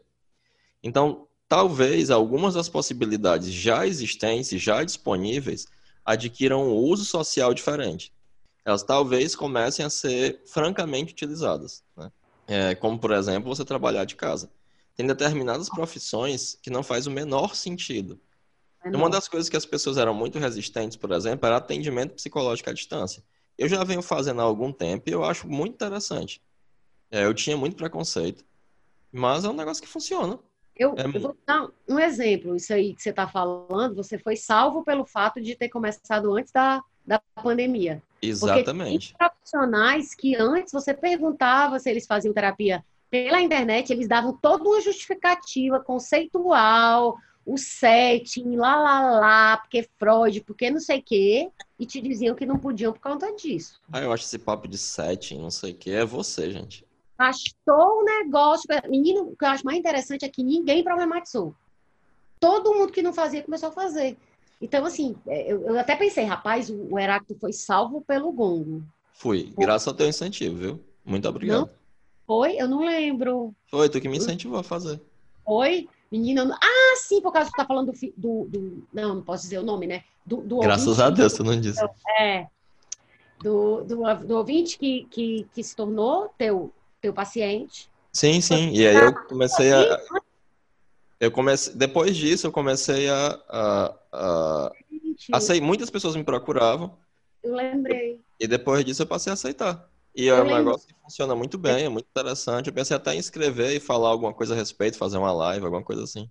Eu lembrei do contexto, foi porque a gente tava, eu estava conversando com ele, e aí eu falei de ele fazer terapia, e ele falou: Ah, se eu quisesse fazer com Heráclito, e alguma coisa assim. Não, eu não me lembro. Eu só sei que veio dali a coisa, aí ele falou contigo, e aí tu topou porque ele não morava aqui, lá, lá, lá, lá, lá, lá.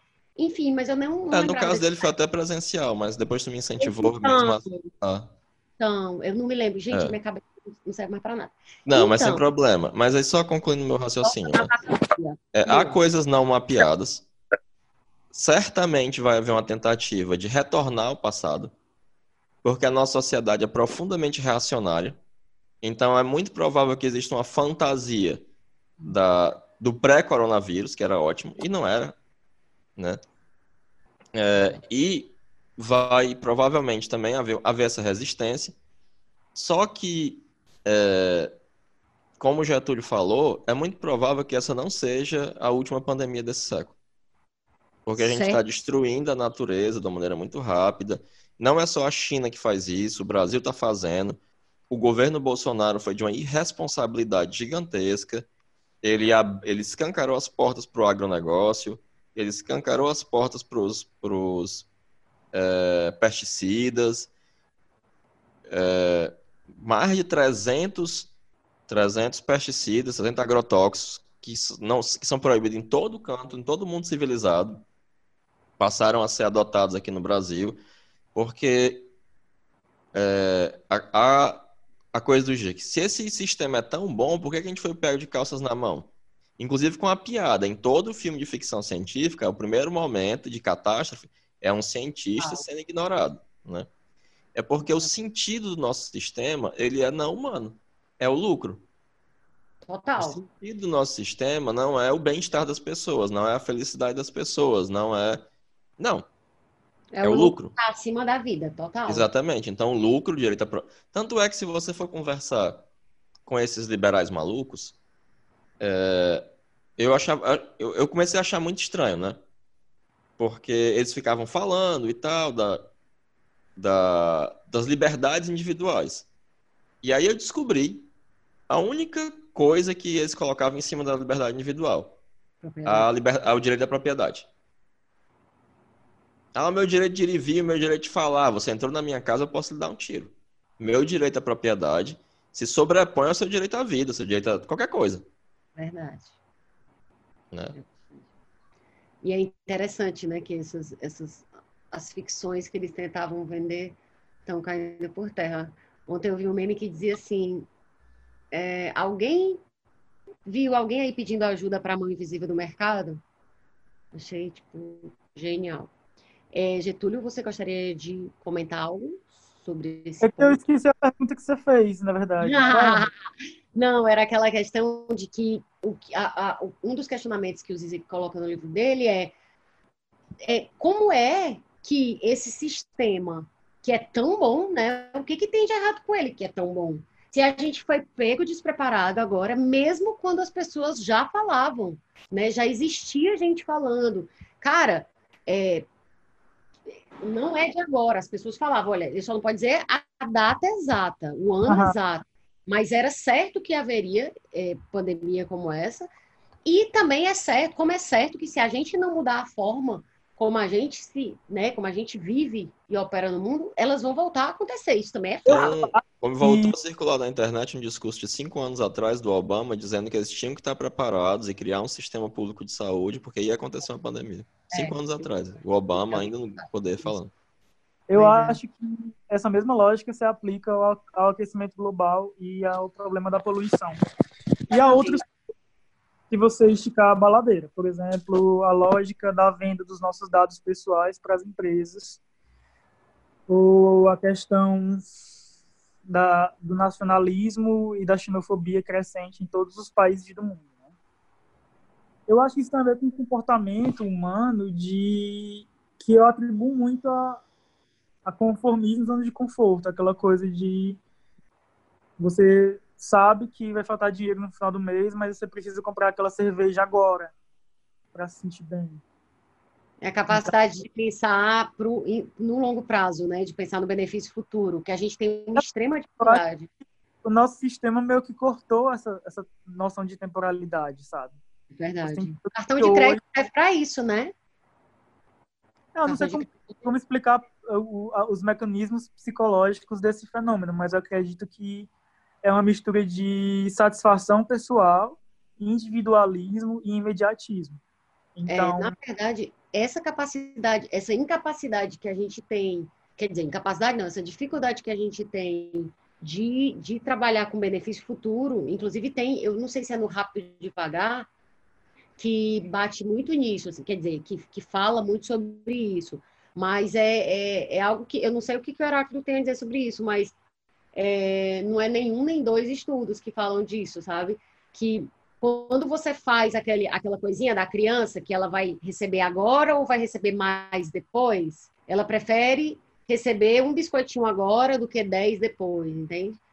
Obviamente, assim, é, eu, eu consigo ver isso na minha vida fácil. É muito difícil você, porque sempre tem, ainda tem aquela história, né? Eu não sei nem se eu vou estar vivo, né? E o aquecimento global também ainda tem mais isso, tem uma coisa ética incrível que ele pede, né? Porque é um mundo que provavelmente as pessoas que estão cuidando agora dessa questão, elas não vão estar aqui para se beneficiar, né? Ou para se beneficiar, né? Isso, mas assim, Exato. eu não que eu vou cuidar disso se nem sou eu que vou aproveitar. Só as pessoas que têm um, um, um senso ético muito grande é que elas conseguem pensar, quer dizer, fazer um esforço nesse sentido. Para concluir minha resposta, assim, é... eu acho que tipo os nossos governos e as nossas sociedades se acostumaram a essa lógica de pensamento que é pós Segunda Guerra Mundial e pós Guerra Fria. Então a gente está acostumado a ter muita fartura, muito consumo e as coisas acontecendo de uma forma muito rápida. E o que se coloca no caso do aquecimento global, por exemplo, é que é, vai ser a, a parábola do plantador de tâmaras, né? Tipo, você sabe essa história? É a coisa de que você, se é o que eu estou pensando, que você não faz para você, para você é. desfrutar, para você colher, né?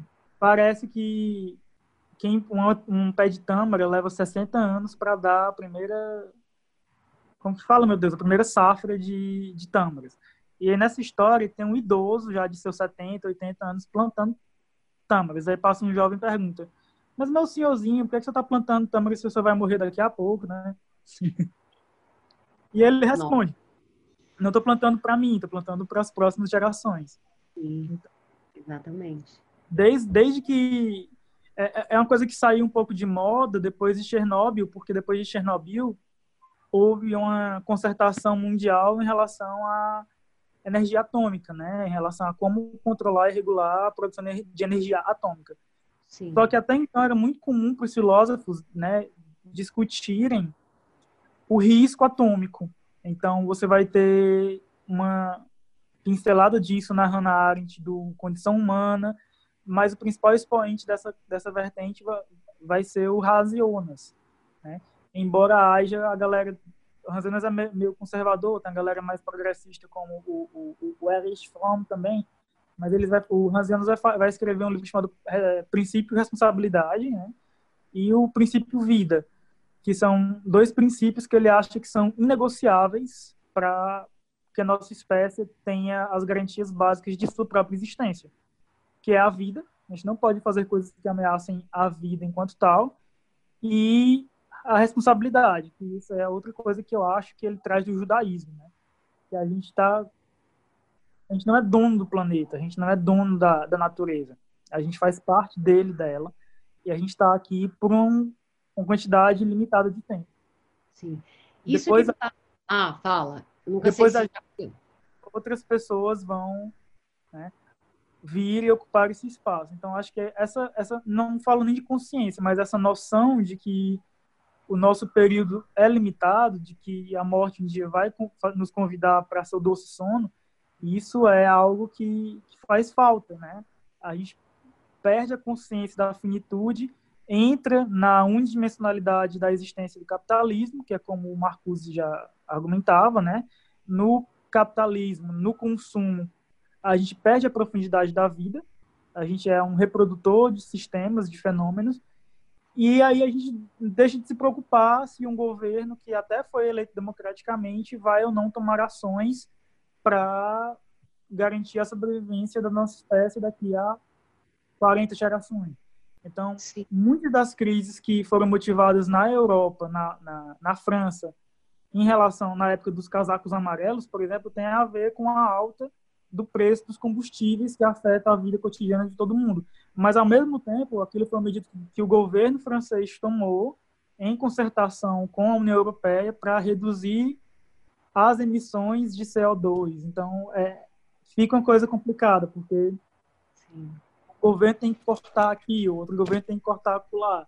Mas, ao mesmo tempo, as pessoas, não, as pessoas não podem passar fome. O que me leva à próxima questão geopolítica desse problema o que é falado hoje com os créditos de carbono é resumido da ópera como se os países subdesenvolvidos ou em desenvolvimento devessem sacrificar o seu desenvolvimento em detrimento da espécie humana. Então, olha, você que é do Congo, você que é de, da Indonésia, você que é da Etiópia, vocês não podem se desenvolver para ter um estilo de vida europeu, por exemplo, digamos assim, um padrão de consumo europeu ou estadunidense, porque se vocês fizerem isso, não vai ter mais humanidade nem terra. Então, é complicado, né? Quando você está na Bélgica, ou nos Estados Unidos, ou na Itália, você fala para o resto do mundo que eles não podem ter um padrão de vida, vou chamar aqui digno, porque a, a, terra não aguenta, né? Então, é, é, é esse tipo de coisa. A, a, sua pergunta era por que, que a gente não se preparou? A gente não se preparou porque a gente não está preocupado com se preparar para nada. A gente está preocupado com viver o hoje e curtir a vida doidado. Essa, eu acho que essa é... Extrair a máxima mais-valia né, possível.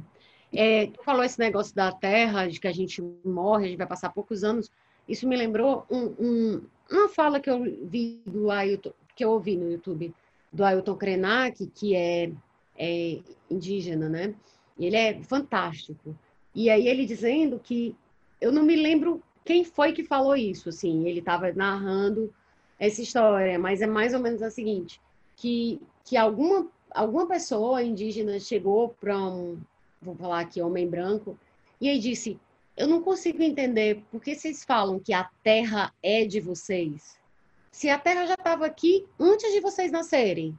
E ela vai continuar depois que vocês morrerem. Como vocês podem dizer que a Terra é de vocês? Tipo, faz mais sentido dizer que você é da Terra, né? Então é, é, é mais um exemplo daquilo que, que a gente vem falando, né? De como até tu estava tu tava dizendo antes, Getúlio, da, da, da dessa questão do reencantamento do mundo, né?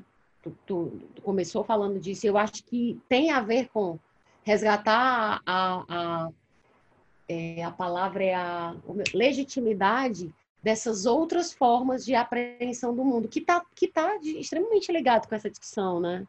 Não tem como desvincular.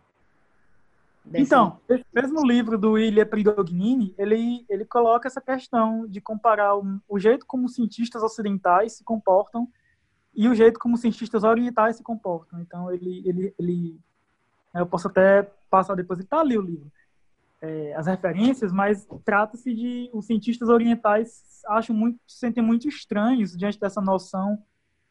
Eu falei orientais ou ocidentais? Me perdi agora. Falou que os orientais acham estranho. Né? Bom, os japoneses, os, os, coreanos, os chineses, quando eles são cientistas, sentem estranhos a essa noção é, dos cientistas ocidentais de que a natureza é é um objeto que é possuído pelos seres humanos, né?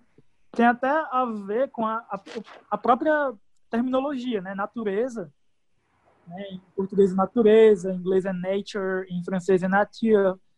É, todas elas de, derivam do latim natura, que é um distintivo consolidado, certo? E enquanto substantivo consolidado, ele é passivo, ele é algo que Sofre você a... pode manipular, pode fazer ele sofrer a sua ação. Já em grego, por exemplo, é, natureza, o que ele, a palavra que eles usam para se referir a o que nós chamamos por natureza é physis. E tem a sua origem na radical é phi, né, que é a mesma origem da, da palavra fita, que em grego é planta, de onde vem a palavra fitologia, que é o estudo das plantas. Né? Uhum. E tem a ver com esse, esse, esse radical que significa brotar. E cis, né, S-I-S, tem a, é um sufixo grego que no português seria meio que o C cedilha ao tio. Então, physis é a natureza em ação, é o brotamento em ação, é o que está acontecendo, é algo ativo, é algo em si. E para os orientais, natureza é algo que existe por si só, não é algo que nós podemos né, simplesmente nos apossar e tudo.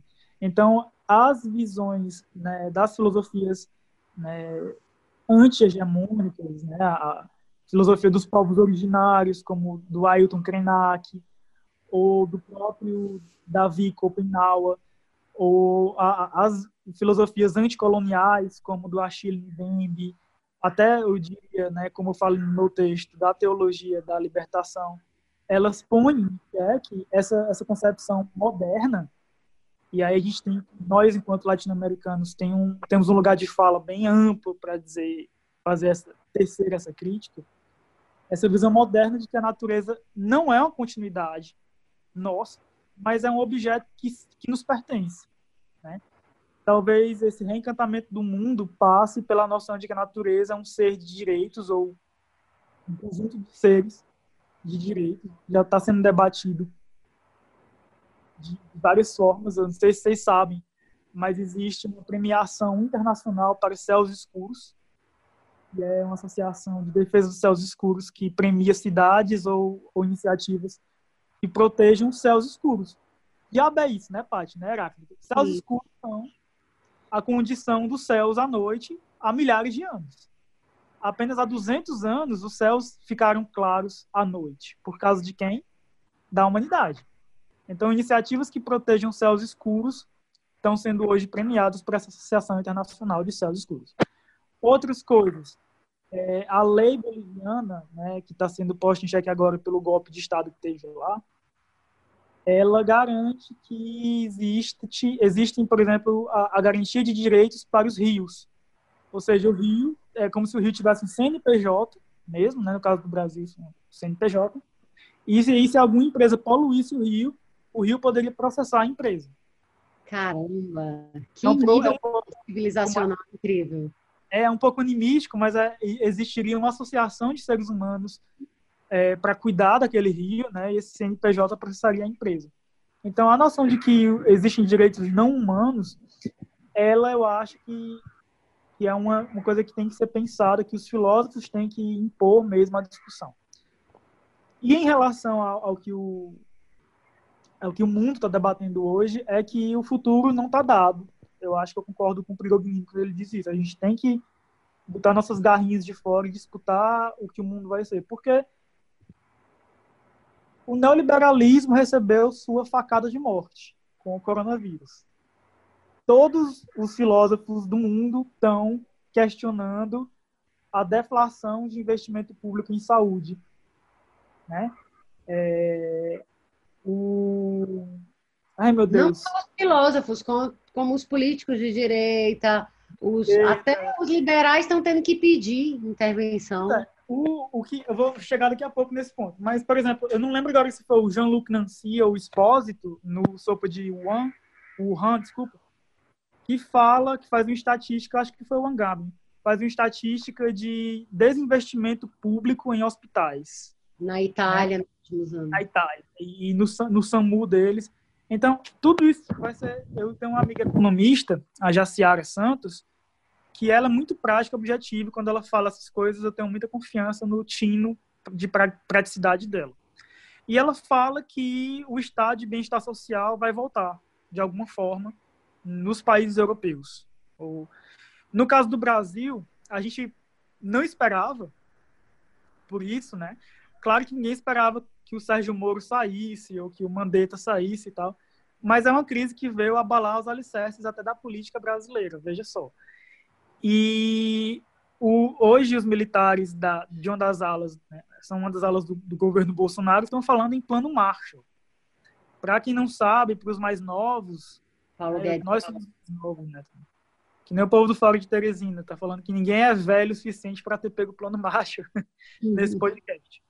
Mas o plano Marshall foi um pacote de investimento estatal, ou seja, dinheiro do contribuinte sendo aplicado ao a construção de estradas, de pontes, de fábricas, que tornou possível que a Europa se reerguesse após a catástrofe da Segunda Guerra Mundial. Então, hoje, mesmo que o Paulo Guedes, que é um Chicago boy, né, ele é contra a intervenção pública, a intervenção do Estado na economia, mesmo assim, os né, militares propuseram, parece que vai, vai virar isso mesmo, um tipo de plano Marshall no Brasil que vai fazer o que o Ciro Gomes ou Haddad ou já falavam na, ele, na, na eleição de 2018, que é colocar a obra pública para funcionar, porque isso gera emprego. E quando o pedreiro que vai lá para a BR-116 colocar cimento para construir o viaduto do aeroporto, quando ele ganha o salário dele, ele consegue levar o dinheiro para casa dele e aí movimentar a economia do bairro dele, porque ele vai comprar pão na padaria, ele vai comprar feijão no supermercado. Então, esse, esse plano é absolutamente impensável, ou era absolutamente impensável, três, dois meses atrás. E agora o governo Bolsonaro está propondo um pacote de intervenção econômica para não ficarmos na discussão do auxílio emergencial, cuja paternidade está sendo disputada pelo legislativo e executivo por um lado e pelas esquerdas e as direitas por outro lado. Então, eu não acredito que daqui a dois meses seja absurdo, viu, Paty Heráclito, falar da fixação dessa ajuda, desse auxílio emergencial e nas próximas eleições os falando da renda básica universal, né? Cortou, foi? Não, tu tá falando da renda básica universal, então. Exatamente. Não acho impossível nem absurdo que nas próximas eleições, em 22, isso seja pauta das eleições e que o candidato que queira ser eleito, ou candidata que queira ser eleita, vão defender o uso né, desse, desse tipo de transferência de renda. Né? Então, era uma coisa que era absolutamente fora da curva da discussão pública brasileira e que entrou por causa da pandemia. Então, é por isso que eu acho que o futuro não está dado. Quando as pessoas começam a morrer, a ser empilhadas, quando covas começam a ser cavadas com retroescavadeiras. Um beijo para Cid Gomes. quando isso começa a acontecer, a gente coloca certezas em questão, a gente suspende certezas. Esse é o sentido da palavra grega eporré. A gente começa a suspender coisas que a gente tinha por certo. Sabe? Total. Então, é, no caso do Brasil, esse é um dos exemplos. Mas eu acho que outras coisas vão ser colocadas em questão. É, é muito possível que depois do que aconteceu na China, já está acontecendo uma fuga de fábricas da China. Fábricas europeias estão saindo da China. Se eles vão voltar para a Europa, acho que não, porque é muito caro pagar um, um trabalhador europeu. Mas talvez vá para o Vietnã, talvez vá para Taiwan, talvez vá para a Coreia do Sul. Então, a China decresceu 6% em 2020, algo que não acontecia desde que o Deng Xiaoping reabriu a economia. Para quem não sabe, o Deng Xiaoping foi o, o líder do Partido Comunista Chinês, logo ele, ele é o líder da China, da, da, China comunista, né, gente? Que assumiu depois que o Mao Tse-tung morreu, em 1976, no final da Revolução Cultural. Até 76, a China era um país fechado, basicamente agrário, e um dos países mais pobres do mundo. Depois de 76, a China se industrializou e quando acabou, quando teve o boom das commodities, se tornou a locomotiva da economia mundial. Hoje, nós já não temos certeza se a China vai continuar sendo essa locomotiva. Talvez haja uma espécie de várias locomotivas, ou se a China continuar sendo a locomotiva, ela já não vai ter, no entanto, o mesmo tipo de, de, de poderio que, que tinha antes, do ponto de vista econômico. Então, por isso que muitas pessoas que falam que a China criou um vírus para se beneficiar, não está levando em consideração que a China está se lascando muito com esse vírus. então, é muito fácil você tornar ministro da, das relações exteriores quando você é um paga-pau do Olavo de Carvalho, no governo Bolsonaro. Inclusive, nem sei como é que Ernesto Araújo passou na, na, na, passou na prova do Instituto Rio Branco. Do psicotécnico. do Detran. Que é isso. Mas, enfim, é, é muito complicado ele dizer isso quando qualquer inteligência mediana consegue entender que a China não consegue se beneficiar disso nem, nem a longo, nem a médio, nem a curto prazo. Para não falar da incompatibilidade desse tipo de vírus com arma biológica, né? já que, como o Atila e a Marina já falou, armas biológicas têm que ter antídoto para que, se houver um acidente, ela seja contida, e ela tem uma mortalidade muito maior do que a do vírus. Né? Então... E ele, e, e eu vi alguma coisa o Atila falando que eles já, pela, pela estrutura do vírus, eles viram que não era algo é, criado em laboratório. Eu não sei, eu não tenho propriedade para falar disso, mas eu sei que. que eu queria que depois já... que, que o Heráclito falasse sobre esse negócio de teoria da conspiração, porque eu, me parece um tipo de escapismo de negacionismo mesmo. Mas eu queria que, ele, me, ele falasse. O que o Pedro Escobar diz é que essa a, a, a expressão teoria da conspiração, conspiração foi criada pela CIA, mas aí eu precisaria me aprofundar para falar mais. Mas o Pepe Escobar, que é jornalista, é correspondente internacional, especializado em geopolítica, ele faz essa recuperação aí da teoria da conspiração como algo é. criado pela CIA. E aí isso já parece teoria da conspiração. Mas enfim, o Heráclito está querendo... Mas aí, para encerrar essa, essa parte da minha palestrinha, é só. Eu queria falar muito de, de uma sensação que eu tive em 2013, que foi quando muitas certezas que eu tinha é, se desmancharam no ar. Eu tô com essa sensação agora e tô com muita desconfiança de quem está chegando com certezas. Na, no texto Sopa de Wuhan, eu senti muita essa impressão com o, o, o George Wangaben e com o Alan Badiou, que foram dois caras que estão com muitas certezas. Eu não sei, eu não sei se eu tenho é tanta certeza. coração para você, eu sinto a mesma coisa. Pois é, eu acho que a gente tá na, vai começar um momento de, de que questionar novas coisas, colocar de volta na discussão coisas antigas e e aí eu acho que chegou o momento do vale tudo intelectual, assim. Claro que eu não estou defendendo o terraplanismo, não é isso, mas eu acho que eu vou, nos próximos meses, defender algo que eu não pensei ser possível defender no Brasil, que era uma renda universal básica, né? É um dia Nossa, que fala disso pra... há séculos. Suplicy, é? o Suplicy vem falando disso há séculos e parece um Quixote. E agora... Exato. Então, imagina, toda vez que eu passo ali debaixo do viaduto da 13 de maio, vim para casa, e vejo aquela, aquele povo dormindo debaixo, eu fico pensando, meu Deus, isso hábito não deveria existir. Simplesmente, ponto.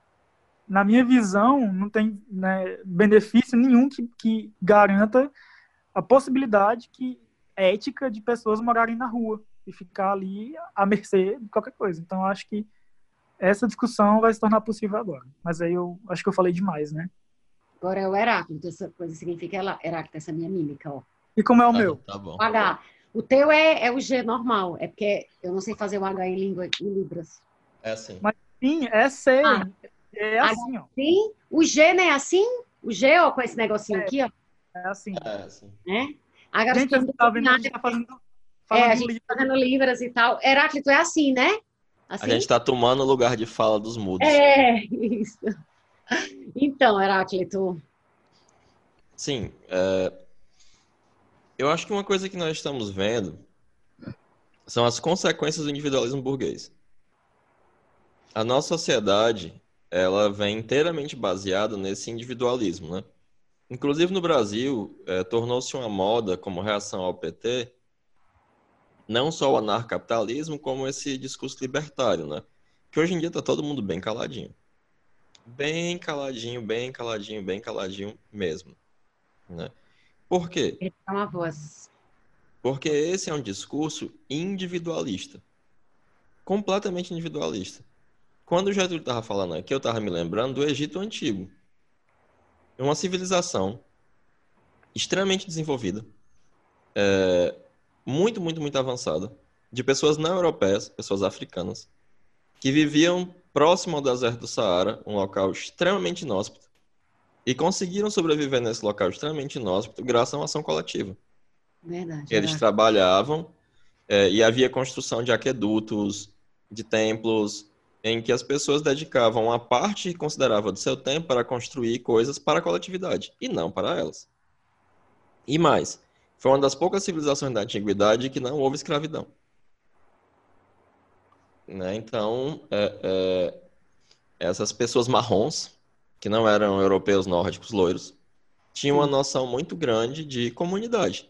Do contrário, eles não seriam capazes de sobreviver em, um, em uma situação é, de uma, um ambiente do norte da África, desértico, da região saariana e subsaariana, em que a natureza os destruiria se eles cada um agisse por si. E eu acho meritocracia, que. Meritocracia, meritocracia, né? Imagina. Empreendedorismo. É, pois é, né? E nós vivemos as consequências do individualismo burguês.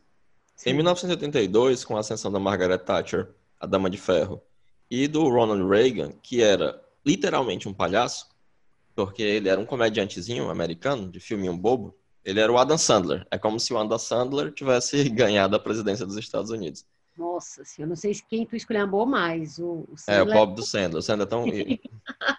ele é judeu também. Aí o ah, que, que acontece, é né? Eu só acho ele assim chatinho, sem graça. Ah, eu adoro o Sandler. Mas ele é fofo. Mas o que, que acontece? Eles sistematicamente destruíram uh, não só o estado de bem-estar social, no, no, nos Estados Unidos nunca teve, mas na Inglaterra teve, mas também eles reorganizaram uh, rehierarquizaram a relação que existia entre os trabalhadores e os, os patrões. Porque ela, a Thatcher, por exemplo, ela quebrou a espinha dorsal dos sindicatos dos mineiros, deixando a mineração inglesa se fuder. Então, a Inglaterra passou por um processo de empobrecimento e desindustrialização para que os trabalhadores não tivessem mais poder de reivindicação. E os Estados Unidos, no processo neoliberal do Ronald Reagan, gerou um desemprego terrível, porque as fábricas pass passaram a não mais existir nos Estados Unidos e eles começaram a fazer outsourcing. E isso gerou um desemprego e um empobrecimento enorme nos Estados Unidos. É, e você vê que essa, essa política neoliberal, que é uma política, por que, que eles não estão interessados no Estado como banco de, de negócio do capital? Porque ela é transnacional, ela é um negócio no financismo, né? Sim. Então sim. vai as criancinhas em regime de semi-escravidão pintando as coisas na, na China, mas deixam de ter funcionários pagos nos Estados Unidos, etc, etc, etc. Aqui no Brasil, é, surgiu uma narrativa de que o PT queria instalar uma, uma ditadura comunista Nunca foi o caso. Foi muito engraçado ver o Moro, o Moro, admitindo que mesmo o governo do Lula e da Dilma jamais interferiram com a autonomia da Polícia Federal. Posso fazer uma, uma observação só para quem está ouvindo esse podcast? Gente, a gente está gravando esse episódio hoje, de 14 às 17 horas, do dia 24 de abril de 2020, que entrará para a história como o dia em que o Moro botou fogo no puteiro.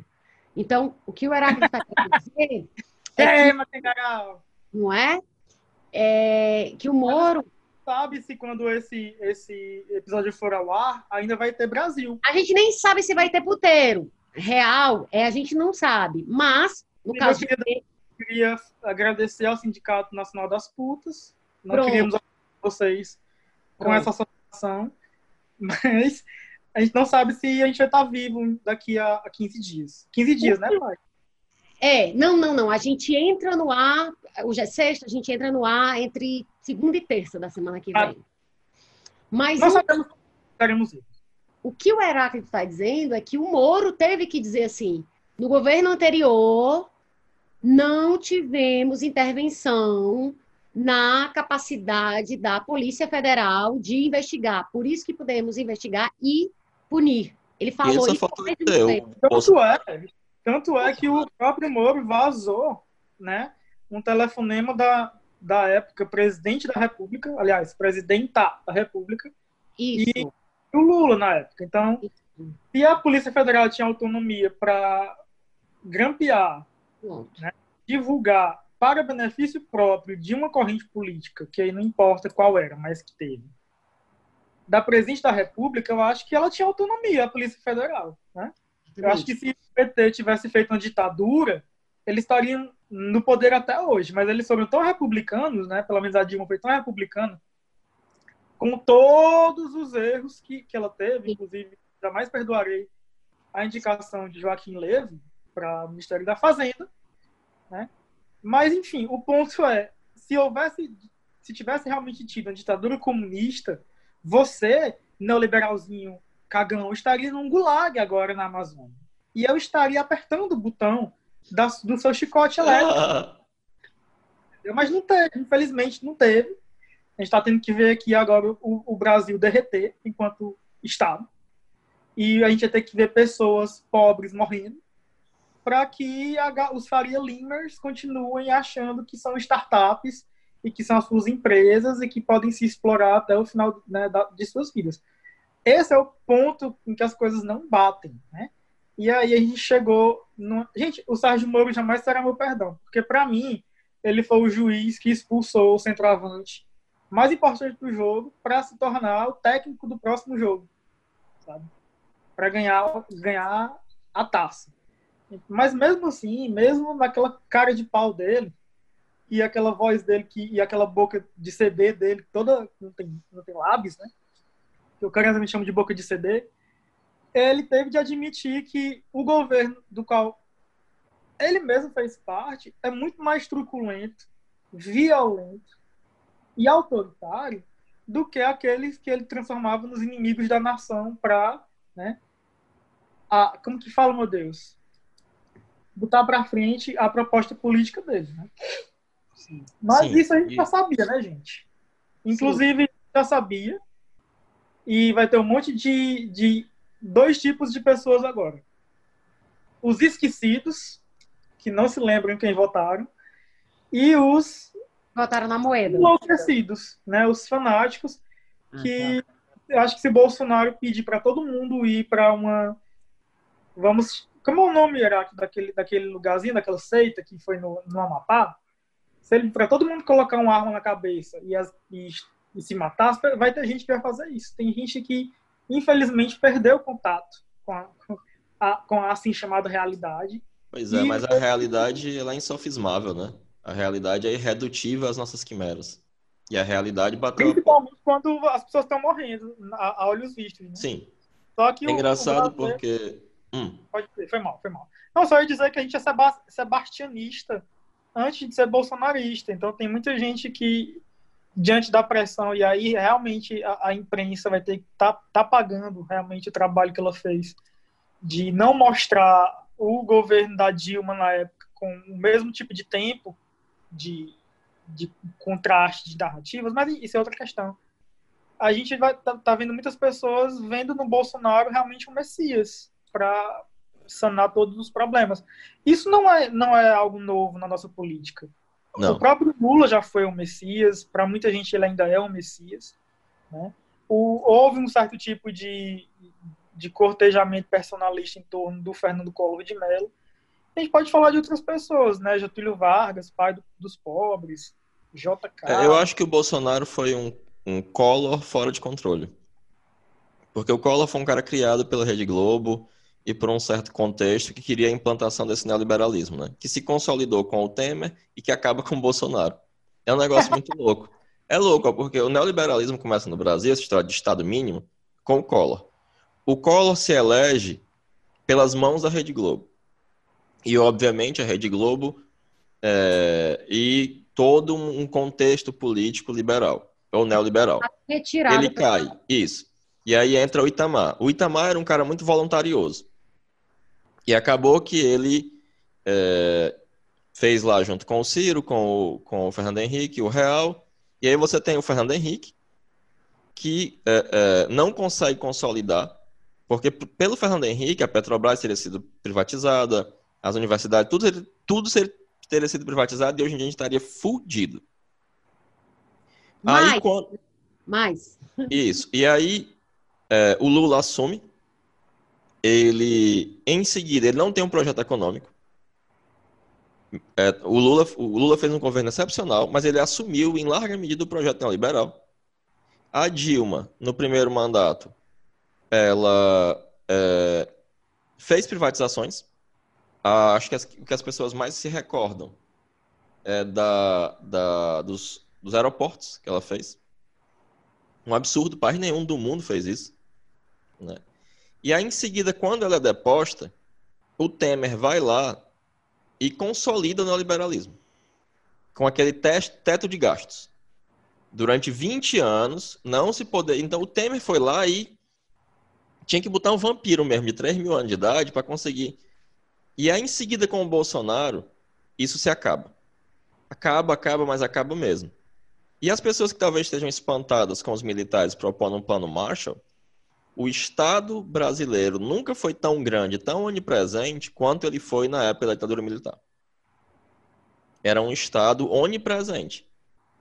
E foi um período de crescimento chinês. O Brasil crescia 10% ao ano, fácil durante muito tempo. Porque teve a construção de obras gigantescas, como, por exemplo, a Itaipu. Né? Lembrando que houve corrupção, viu, gente? Só não foi Muita denunciado. corrupção, exatamente. Só que não tinha liberdade de imprensa. Mas o que é que acontece? Eu acho que é interessante a gente ver uma coisa, né? A primeira, eu estou fazendo uma série de vídeos no meu canal do YouTube de discussão política, como eu já falei. Mas tem algo que esse, uma coisa que esse vírus matou foi o governo Bolsonaro. E uma coisa que eu acho, assim, por que, que ele não sofreu impeachment ainda? Já que ele já fez pelo menos 15 crimes de responsabilidade, que é uma coisa que as pessoas não entendem. O presidente não é um cara. Existe uma lei especial para o presidente e pessoas do executivo chamada crime de responsabilidade. É a lei 1079 de 1950, chamada lei do impeachment. Eu sei disso porque, para minha desagradável surpresa, eu ouvi o Geraldo Azevedo. Como é o nome do menino? Reinaldo. Azevedo lá, Reinaldo Azevedo. Falar de Azevedo. Que é o meu cantor Mas o que, que acontece? É... Só para explicar para as pessoas, né? A situação é real. E aí o Bolsonaro ele foi tirando as pessoas que o elegeram e foi colocando militares no poder. Um monte de general. Eu acho interessante que as pessoas não se tocam. Na última final de semana, ele foi de frente para um quartel, pedir um golpe militar e não rolou. Quer dizer que não vai rolar. Não vamos mais negociar nada. Fecha o Congresso, fecha o STF. Duas Aí horas os... depois recebe Roberto Jefferson. Pois é, meu Deus do céu. E aí, imagina no dia seguinte, passa o general e diz: Bom dia, tudo bom? Tá quente hoje, né?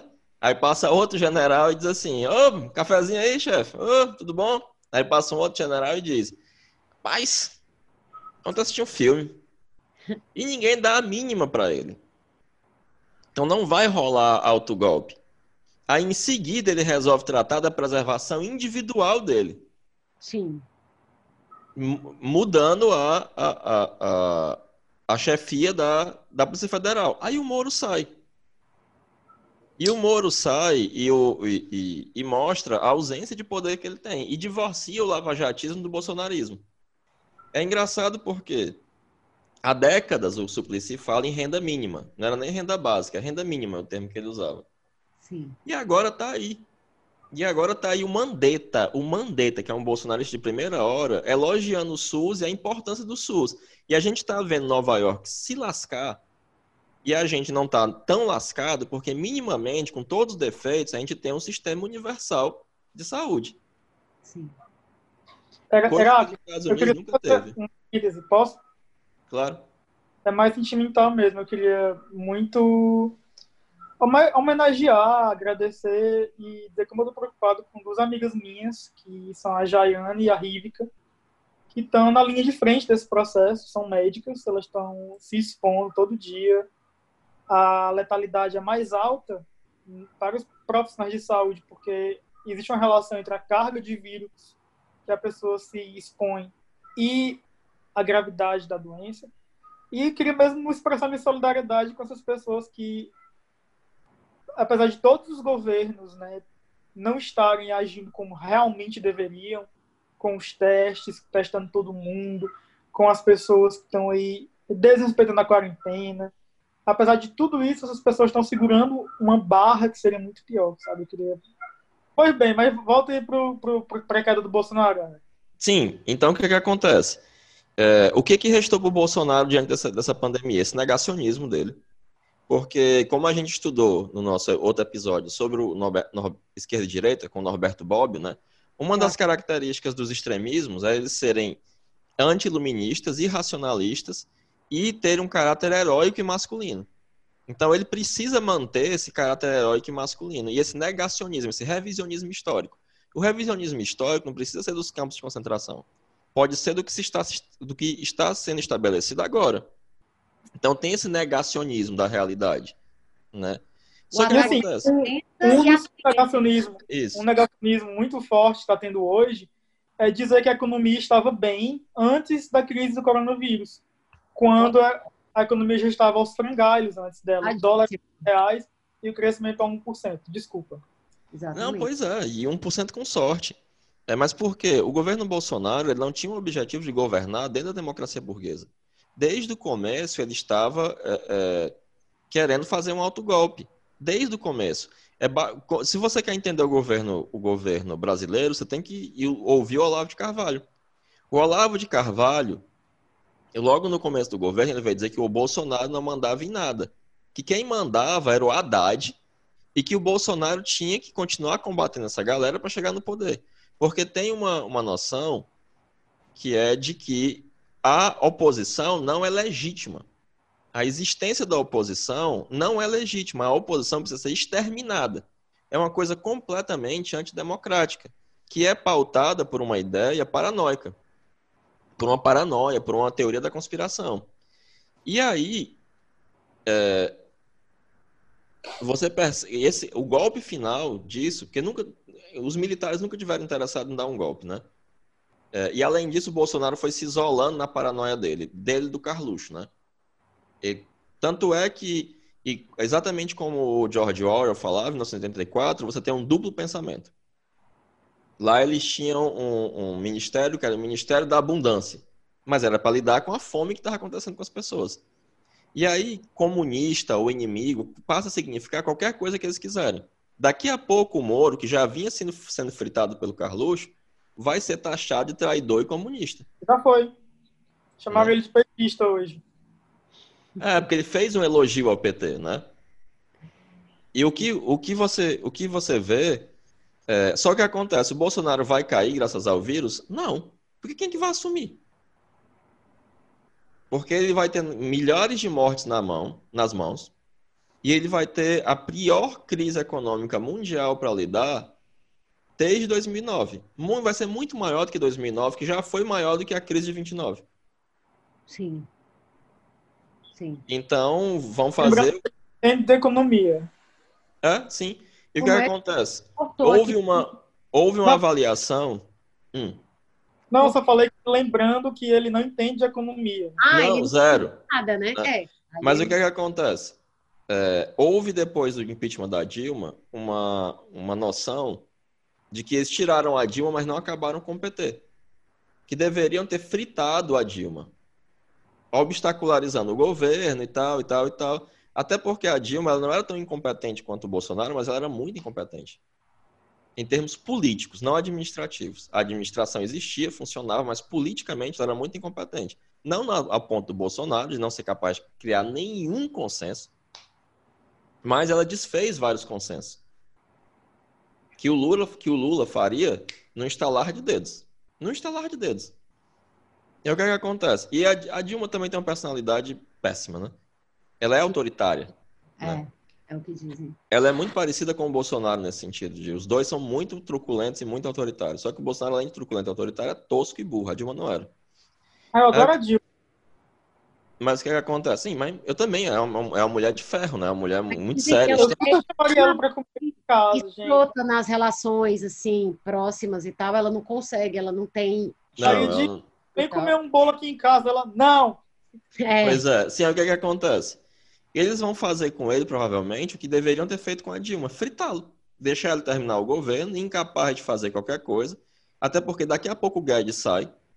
O problema é, a gente não vai ter uma centralidade de combate a esse vírus e ele vai continuar atiçando as pessoas para na rua, que elas não vão morrer sozinhas, porque elas vão contaminar um monte de outras pessoas ao se contaminarem. Ele vai cair é, atirando. Ele vai cair atirando. Eu ainda acho que ele não vai suportar a pressão, porque a saúde mental dele não está boa visivelmente desde que ele assumiu, e ele vai surtar, e talvez ao surtar ele renuncie.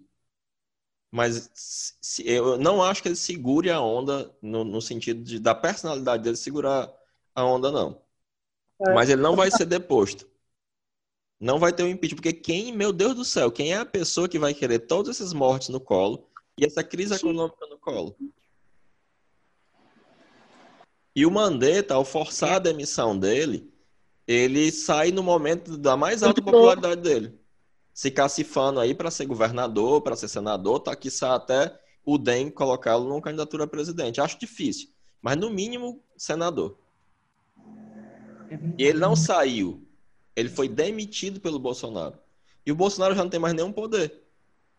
Os militares ali estão comandando e vão fazer o que eles quiserem. O Guedes daqui a pouco vai pular do barco também. E assim como o Moro vai cair atirando, eles vão se isolar para as pessoas esquecerem que eles fizeram parte desse governo doido. Milhões de pessoas vão morrer por conta desse vírus. É... Mas provavelmente o bolsonarismo não acabe, porque essa galera é pirada. Eles não conseguem encarar a realidade. E é um, um, pessoal muito reacionário, que tem ideias completamente tapafúrdias. Eu não me isolei jamais dos bolsonaristas. Eu tenho um monte de bolsonaristas nas minhas redes sociais. E aí eu vi um videozinho dizendo o que acontece se os militares assumiram o poder? Eles vão instalar a meritocracia, eles vão tirar as indicações políticas do governo, eles vão acabar com a corrupção, num... vão prender todos os corruptos. Eles... Não, não vai acontecer nada disso, gente. Porque não foi isso que aconteceu na ditadura militar, que foi um período extremamente corrupto, cheio de, mesmo na época da ditadura militar, havia escândalos de obras gigantescas que eram chamadas de elefante branco pela própria imprensa da época, quando começou a abrir um pouco mais, que em que roubou-se assim bilhões. Para né? falar, para falar da epidemia de, ai meu Deus, qual foi a doença? Meningite, que Meningite. teve em 475. Né? Até um jogo, os Jogos Pan-Americanos de São Paulo foram transferidos naquele ano, porque teve uma epidemia em que milhares de pessoas morreram, só que ninguém ficou sabendo, porque ninguém podia noticiar. Tem até uma, uma história da, da Cantanhede, que ela foi fazer uma entrevista com é, o secretário de saúde de São Paulo, ou do Rio, e ela terminou a entrevista, estava pronto para a matéria ir para a prensa e aí ligaram dizendo que estava censurado. E ela não pôde publicar o texto. Mas foi uma questão de. Imagina uma epidemia dessa sem a imprensa trabalhar, gente. Como seria terrível? Ah, nem, nem existe. Gente, Não, e outra assim... coisa, a nossa imprensa ela tem uma, uma, um papel importante nessa crise, mas ela já foi demonizada e ela se demonizou. Porque a nossa imprensa, durante o governo do PT, era uma imprensa do declaracionismo. Eu lembro deles entrevistando um porteiro e o porteiro dizendo: Não, isso aqui é do Lula mesmo. Meu Deus do céu, o grau de irresponsabilidade. Qualquer pessoa que chegasse lá, não, o, Lula é um ET, ele vem aqui de nave espacial, desce aqui. Virou uma A imprensa. Que... tá numa coisa kármica agora. Não, então, então gente, eu, eu acho que todo mundo vai sair amadurecido dessa experiência, inclusive a imprensa profissional brasileira.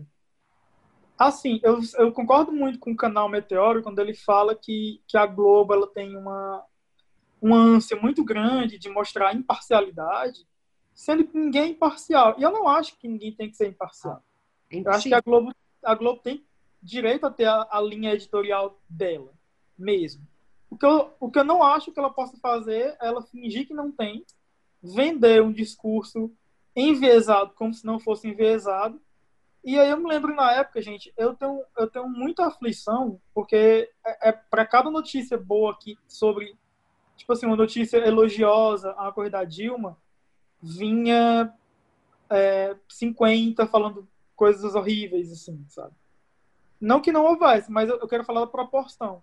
Para não falar da revista Veja. A Veja só não, não fez a, Piada, Veja. A, ataques misóginos contra a Dilma, e acho que até fez, né? porque não pôde. Mas enfim. Total.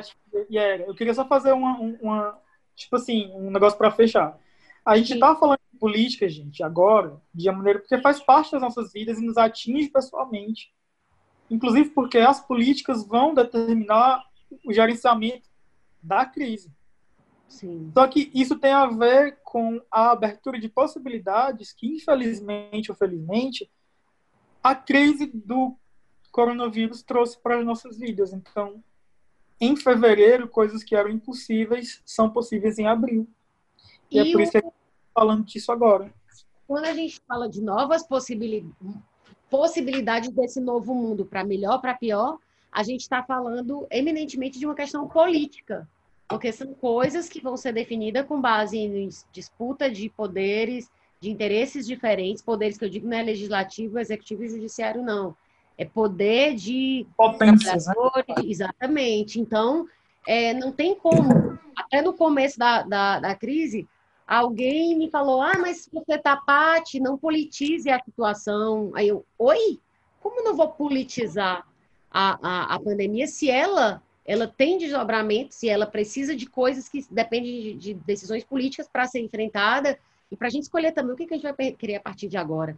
Mas a gente está batendo muito nessa coisa do impossível, vocês falaram e, e de alguma forma retomou-se isso nesse discurso, é, nesse, nessa última, nessas últimas duas horas e meia. E aí eu queria é, fazer um link, gente, com duas coisas. Uma com, de novo, que o Zizek fala no livro dele, não era só o Zizek, o problema é que os outros dois livros que eu ia citar aqui vão ficar só para as dicas mesmo, porque provavelmente não vai dar tempo da gente falar, que é do Boaventura e do Boaventura do, do Santos e do, do livro do Alisson Mascaro. Mas, enfim, é, o Zizek fala que a epidemia do coronavírus nos confronta com algo que antes se pensava ser impossível, aí trazendo o que vocês estavam falando. O mundo como conhecíamos parou de girar, países inteiros estão trancados, muitos de nós estão confinados em nossas casas, enfrentando um futuro incerto, no qual, mesmo que a maioria de nós sobreviva, é provável que uma mega crise econômica venha, né? É, nossa reação a tudo isso, o que devemos fazer, também deve ser o impossível. O que parece impossível dentro das coordenadas da ordem mundial existente, pelo menos. Né? E aí ele diz: o impossível aconteceu, o nosso mundo parou, é impossível, e impossível é o que temos que fazer para evitar o pior, que é. Aí ele pergunta: o quê? Né? E essa coisa dele sobre impossível me lembra muito aquele um daqueles motezinhos do maio, maio de 68, que são sejamos realistas exijamos o impossível. E aí, o, nesse mesmo livro, livro, no Pandemic, o Zizek fala, ele cita uma conversa recente do Julian Assange com o Yannis Varoufakis. O Varoufakis é aquele grego lá da... Enfim, estava no meio daquela última crise lá da Grécia, é um cara de esquerda. E aí, nessa ele conversa... a economia do Siriza. Isso, eu nunca sei o crédito exato dele. Eu sei que ele estava metido lá no, no, naquela confusão grande. Depois o blog do Varo, desse, desse cara, que é um marxista contemporâneo, é fantástico. É, ele, é tá... ele era ministro da, das finanças do, do governo grego que subiu pelo Siriza e se demitiu depois que o Siriza fez acordos uh, neoliberais com a União Europeia. Então, no, ele tem inclusive um canal no, no, no YouTube, muito bom. E é, teve até o Chomsky já, mas não é ele que faz todas as entrevistas, não. E aí, nessa conversa, é, o, o Assange disse para o Varofax, né? É, abre aspas, essa nova fase da crise está, no mínimo, deixando claro para nós que tudo vale, que tudo agora é possível, fecha aspas. E aí o Zizek completa. Claro, tudo flui em todas as direções, do melhor ao pior. A nossa situação agora é, portanto, profundamente política. Estamos enfrentando escolhas radicais. E aí, quando o, o Getúlio estava dizendo que ficou pé atrás com o Agamben e com o... Qual foi o outro? Que eles estavam muito taxativos, é exatamente a sensação que eu tenho hoje. Hoje, toda vez que eu vejo um psicólogo, um psicanalista, um filósofo, um sociólogo, enfim, um economista, dando é, é, vereditos taxativos sobre como vai ser depois, como se essas coisas não dependessem, não dependessem de escolha de humanos, né? Eu fico muito pé atrás, sabe? Muito pé atrás, porque eu acho que a gente tem que ter claro que essas possibilidades estão todas na mesa e que, por mais que tenha uma diferença de poder muito grande, né, entre as forças que estão aí em oposição, é, e aí eu não falo só direita e esquerda, eu falo de tudo mesmo, entre países, entre. Enfim. A gente tem que saber que está em aberto mesmo. Real. Eu acho que é uma das vezes em que isso mais está em aberto. Assim, sei lá, talvez nos últimos. Desde a queda do Muro de Berlim, eu não sei se teve algo que tenha mexido tanto, assim, sabe? E é isso. Então, é, vocês quiserem complementar alguma coisa, e, enfim, sobre essa questão, fiquem à vontade. Posso ir? Claro. Então, eu fiz algumas anotações e a gente acabou né, tomando. Eu gosto disso porque o nosso podcast é muito orgânico, ele vai na direção que a conversa toma. Eu gosto disso porque a gente não é fake. Mas eu queria falar sobre alguns pontos que são a excepcionalidade discutidas por Angaben e por Zizek porque a teoria do Angami fala que o Estado cada vez mais se aproveita de oportunidades em que o estado de exceção é tomado para que as liberdades individuais sejam cerceadas. E ele aponta isso no primeiro texto dele nesse momento da crise, em que ele vai ser até ser dialogado depois com o Jean-Luc Nancy, com o Espósito e tal. E o argumento do Angami é você não poder sair de casa, você não poder encontrar as pessoas, você não poder fazer nada, é mais uma vez o Estado dizendo, controlando o seu corpo, controlando sua vida. E eu acho esse argumento um pouco problemático por dois motivos. Um deles eu pensei na hora que eu li, que foi o fato de que, enquanto para os europeus e norte-americanos o Estado ainda é uma questão de biopolítica, para o resto do mundo é uma questão de necropolítica. Então, Sim. enquanto a vida das pessoas é controlada nesses lugares, no, no, resto do mundo, né, o que acontece é o controle das nossas mortes. Né? Então, o fato, né, do modo como a gente é, é, descartado, revela bastante a diferença entre os mundos, né? Mas o argumento mais importante que eu achei que, fa que, fa que aponta a falha do Angabin não é meu, é do Zizek. Quando ele fala no Pandemic, que diz por que, que os estados para se tornar mais poderosos no controle deles, investiriam numa política que aumenta a desconfiança das pessoas Sim. nos estados. E, inclusive, Como ele assim? que hoje tem mais medo das políticas desses estados, desses governos, não funcionarem para conter a pandemia, do que do controle que essas medidas aplicadas para conter a pandemia impõem, né? Ele pois diz é, eu acho que agora Desculpa, esse Hum, eu acho que o, o, a bola tá com o Expósito, quando ele fala que esse o modo como a Itália, a Espanha, o Brasil estão se comportando revela muito mais uma falência do, do, do Estado nas suas funções básicas de Estado burguês, né, fundado ali no, no, no começo do liberalismo, do que exatamente uma, uma escalada do autoritarismo. Né? Sim, concordo. É, mas e passando para o próximo ponto, eu queria falar sobre vigilância, né? Porque dois textos que chamaram atenção foram do, do Byung-Chul Han, que é o cara coreano, né, do Sociedade do Cansaço. Sim. E o do Paul Preciado, o Paulo Preciado, que é o cara do Pornotopia. E os dois apresentam visões completamente é, distintas dessa de um mesmo fenômeno, né? Talvez o, o, o Bianchu dê uma visão macro e o Preciado dê uma visão micro desse fenômeno, porque o Preciado fala em controle pornográfico dos, cor dos corpos. O que isso quer dizer? Quer dizer que é muito possível que nas, nos próximos anos o tipo de vigilância que vai começar a acontecer seja a vigilância corpo a corpo. Então, ele vai penetrar a nossa pele. por isso, nesse sentido, ele é pornográfico. E, ao mesmo tempo que isso será possível, o Byung-Chul já admite que, na maioria do, das consciências asiáticas, nos países asiáticos, isso é rotina. O, na China, na Coreia do Sul, no Japão, em Singapura, em Taiwan, as pessoas sabem que cada passo deles é, delas é controlado, é vigiado. Mas, ao mesmo tempo que essas visões tão pessimistas e, e Black Mirrorianas são apontadas, eu gosto de pensar que se a gente aprender a se comportar num mundo em que a nossa consciência crítica da vigilância, em vez de, de diminuir, aumente e se radicalize, a gente possa, como aponta Harari, né, no texto dele sobre o mundo pós-pandemia, aprender a vigiar o governo, em vez de só ser vigiado pelo governo. Sim. É, Tu Só para finalizar a parte, rapidamente, é, é, a questão do o futuro está em disputa, né? O Total. futuro não está dado. E aí eu queria, né, nas dicas culturais, falar depois do, do William Prigognini, que eu quero né, recomendá-lo como essa visão de que para que a humanidade não apenas sobreviva, mas sobreviva bem em nosso belo planeta, a gente tem que pensar uma nova forma de se relacionar com o planeta e com as ciências. Total é, quando tu fala de controle nos corpos, é, esse autor ele fala de uma coisa literalmente de, de dentro do corpo, né?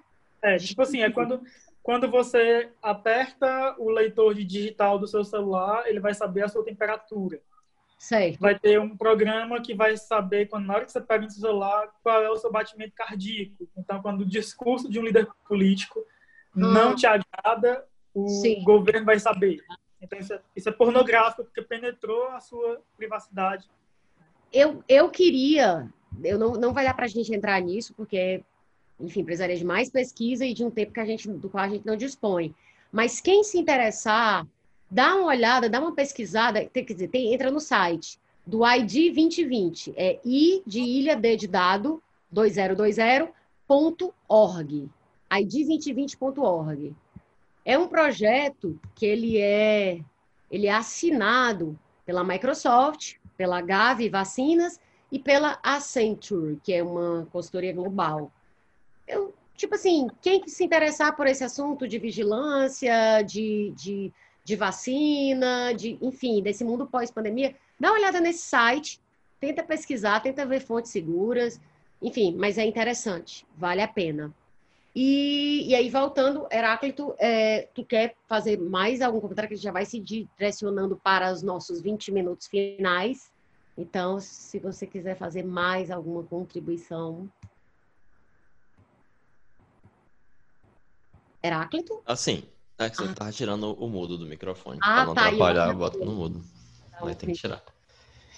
É, eu acho que é interessante, porque pensando na nossa política atual, né? O Bolsonaro ele é fruto de ideias muito velhas em um mundo novo, em que essas ideias muito velhas encontraram uma forma de difusão nova e uma maneira nova de engajar as pessoas. Que nesse mundo novo anseiam por um mundo velho. Só que esse mundo novo que gestou o Bolsonaro envelheceu rapidamente. Na hora em que esse vírus começou, esse mundo ficou velho. O mundo que gestou o Bolsonaro não, é, não existe mais. A frase do Marx de tudo aquilo que é sólido se desmancha no ar, nossa, é cada dia mais é, é, verdadeira. Né? Ele fala isso no Manifesto Comunista. Né? Sim. Tudo aquilo que é sólido. E o Campbell gostava de dizer que a gente está em queda livre em direção ao futuro. Nunca antes estivemos tão fortemente em queda livre em direção ao futuro. E veja só, o que nos arremeta, arremessa nessa queda de uma maneira ainda mais é, rápida e, e, incontrolável é uma coisa que não está nem viva, que não chega nem a ser um microorganismo, é um, é estudo de mecanismo de, de, replicação, como diz o Gigi aqui no Pandemic, é. e é RNA, chega nem a ser DNA. E eu concordo com você e com o Getúlio, em que é um momento de grandes incertezas, mas já vivemos momentos de grandes incertezas.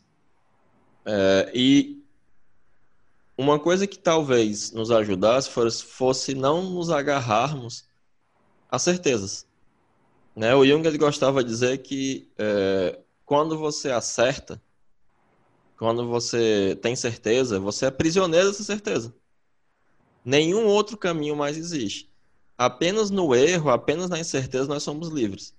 Então, ao mesmo tempo em que esse é um momento de grande temor, também é um momento de imensa liberdade. Verdade. Nós estamos livres para imaginar um futuro que seria absolutamente impossível de imaginar. O futuro que nós tínhamos imaginado, principalmente as pessoas progressistas, com o Bolsonaro no poder, com o Trump no poder, com o Orbán no poder, eram futuros nefastos, sombrios. Eram futuros de um recrudescimento cada vez maior do individualismo, do egoísmo, da violência. E agora nós somos obrigados, mesmo pessoas que eram bolsonaristas de primeira hora, como Mandetta, que foi, fez parte ativamente do golpe quando era deputado, a, entender, a entender que o SUS é algo de fundamental importância e que a solidariedade é um, é um deve ser um fator inegociável. Porque o que os liberais o tempo inteiro estavam nos dizendo é que, nós, que a gente tinha que negociar o tempo inteiro a, a solidariedade. Mas uma das coisas que precisa se que a gente precisa estabelecer eticamente, até mesmo por uma questão de sobrevivência, é a solidariedade como um valor inegociável e inalienável. Do contrário, não temos futuro. Qualquer que seja esse futuro, nós só vamos ter um futuro se a solidariedade for um valor inegociável em nossa sociedade. E nós, de fato, terminemos de enterrar esse terrível e nefasto e hediondo e mesquinho e pusilânime individualismo que né, se eu já achava que liberal não era nem gente agora, então, meu Deus do céu. Especialmente esse povo libertário, não sei o quê. Não, gente. Tá no momento de solidariedade é, quando tu falou da Tati e do Reagan, eu não quis te interromper porque tu estava num, num fluxo de ideias e aí eu não quis atrapalhar. Mas é da Tati aquela frase desgraçada que é justamente isso: não existe sociedade, o que existe são os indivíduos. Isso é assim, ela, ela simplesmente verbalizou de uma forma muito clara o que, esse, o que, que, que de fato essas pessoas pensam. Que agora, assim, brother, não dá, não, existe, ora, não, existe sociedade. Amigo, se não tem um outro ali, tu nem sobrevive. Porque a gente sabe que o, o animal humano, ele não se, né? Ele nasce incompleto, é, biologicamente, ele precisa do cuidado, e etc, etc. Então, assim, não tem como. E aí ela fala aquilo, e eu vejo gente repetindo, eu vejo gente é, é, neoliberal, assim, sabe? Que não fala, fala que é liberal, não fala que é neoliberal. Mas eles dizem, não, indivíduo, não sei o quê, não, você tem que ser responsável pela sua segurança, sabe? Você tem que ter uma arma. Essa coisa da arma, o discurso que eles colocam é isso. Você, o cidadão tem que ser responsável pela segurança dele. Tipo, oi, como é, Má? Cada um pega a sua arma e cada um. Enfim, é, é, é um negócio absurdo. E aí, o, o, dentro dessa coisa que a gente está falando, dessa, dessa radicalidade, né, que, que esse momento ele permite, né, radicalidade no sentido de radical, e a raiz dos problemas, né, é, tem uma coisa que o Alisson Mascaro fala no, no livro dele, Crise e Pandemia, que a gente vai deixar nas dicas, que é, ele diz que essa crise atual, Que a de 2008, ela era, ele diz que é uma crise econômica, mas a de agora, ele diz que ela é estrutural, tanto na economia, quanto na política, como na sociabilidade. Então, as reações que, que você vai ter, né, do establishment, do, do enfim, do sistema, para as reações para manter, elas também, elas são tão possíveis nesse momento quanto as reações, as reações tipo, vamos mudar, vamos botar fogo nessa bagaça. Não, ele não fala com essas palavras. Mas é exatamente isso. Assim, eu acho que a ideia, não sei se vocês percebem, mas eu percebo, mas é intencional. O ponto que eu estou tentando bater mais nesse episódio é justamente sobre essa questão dessa abertura, sabe? Que a gente tem falado aqui com palavras diferentes, com frases diferentes. Mas é que eu acho que isso é uma das coisas mais essenciais. Hoje é essencial você lavar as mãos, usar álcool, é, manter o isolamento, né? não falar perto das pessoas, é, não seguir nada que o Bolsonaro fala e pensar que hoje é um momento em que, que a gente tinha como realidade virou absurdo e o que antes era absurdo é realidade. Qual é o mundo, gente? Em que todo mundo ia estar em casa, trabalhando de casa. Esse mundo não existia há dois meses no Brasil. Não existia. Então era um absurdo, né? Então a gente tem essa inversão. E eu acho que, pelo menos a gente que, que se, se considera né, pessoas de esquerda, pessoas que acham que. E aí, por ser de esquerda, Quero dizer, pessoas que acham que a igualdade é um valor, né? É um valor o qual não se deve, não se deveria negociar. Eu acho que a gente tem a obrigação de, de pautar essas coisas, sabe? No podcast, nas redes sociais, nas conversas por telefone, porque é isso, assim. Eu acho que, que a coisa está muito aberta, está muito em disputa, e aí a gente tem uma chance, né? Tem uma chance aí lotérica de tentar é aquela história, se a gente sair disso tudo, não necessariamente a gente vai para uma sociedade em que todo mundo vai ter acesso a tudo, não necessariamente. Mas a gente, se a gente sair disso, e aí vamos por pelo menos, né? Pelo menos com uma visão predominante no Brasil de que não dá para deixar a saúde na mão dos planos, deixar a educação na mão das universidades particulares e deixar a segurança na mão das empresas, da, sabe? de segurança e dos seguranças pessoais, eu acho que já vai ser um, um já vai ser uma caminhada e tanto. Eu acho. Mas eu posso estar só pensando pequeno, né? Pode ser também. É isso. Oi. Posso. Paty? Hum. Eu só queria dizer que eu acho o Camilo Santana mais bonito que o Onício de Oliveira, então eu prefiro essa, a segurança Menino Camilo tá, tá símbolo sexual, né? Ele. Então, eu queria mandar um beijo. Lá ele tá endoidando. Posso mandar um beijo? Pode. Eu queria mandar um beijo para os meus colegas de trabalho, que eu tô com Sim. saudade deles. Lá do campus Tauá, do IFCE, que é onde eu trabalho. E lá a gente está, né, graças ao Fábio, ao Neto, a gente tá, e outras pessoas, Sami e tal, a impressora 3D, as impressoras 3D do campo estão imprimindo máscaras e estão doando elas para os hospitais da região. Que massa, cara. E eu acho isso muito legal. Que e queria, para me despedir, recomendar a leitura de um texto maravilhoso no jornal o Povo, que é o meu texto. de um texto e... maravilhoso? Que é o meu texto, por acaso. por é acaso. É como é? Não, tu dizendo, eu quero é, indicar um texto maravilhoso que, por acaso, é o meu é texto. Meu. Isso, que é a filosofia e o coronavírus, que a vou pedir para a Paty deixar presa no o link preso aqui no do podcast, porque eu sou atrevido. E agradeço muito ser chamado para conversar sobre as coisas que eu gosto. Pela Paty, pelo Heráclito, que são duas pessoas muito queridas. Obrigada. E minha dica cultural vai para o livro Ciência, Razão e Paixão, do William Prigognin, e o ah. seriado Community, que está na Netflix. Assistam, se divirtam. É muito estudem. genial, é muita metalinguagem, assim, é, um, é, é a melhor metalinguagem da galáxia, é muito, muito bom. Como é eu não lembrava que era tão bom. É, tá na Netflix? Na Pera. Netflix. Ah, não, não, pode dizer, né, o nome da Netflix. Foi mal, não, desculpa. Não Netflix, você se quiser nos financiar, ser nosso patrocinador, está aí a Netflix. oportunidade. Estamos aqui falando Netflix, de séries. Se você quiser gravar os roteiros de coisa que eu tenho na minha cabeça, vocês vão ganhar muitos comentários sobre gore. Então não façam isso. Pronto, eu tô, eu tô, eu tô pensando aqui, pronto, já tô entrando para poder, para salvar. E tem uma coisa, é, eu ia te perguntar uma coisa, Getúlio, tu tá trabalhando, é, o Heráclito eu sei que está atendendo à distância, isso não é novidade para ele. E dando aula mas, também. Mas tu, então, ah, é, do da Luz. Como é que está sendo, no teu caso, com, com a universidade, Getúlio? Para mim, as aulas estão suspensas. Então, as 20 horas aulas que... Aliás, 20 horas de semana que eu tenho que dar aula, hum. tá sus... Aí tem as outras 20 horas, né? Essas outras 20 horas eu faço trabalho administrativo, que eu já fazia de casa antes, ou no meu escritório, né, lá no campus, na minha estaçãozinha de trabalho.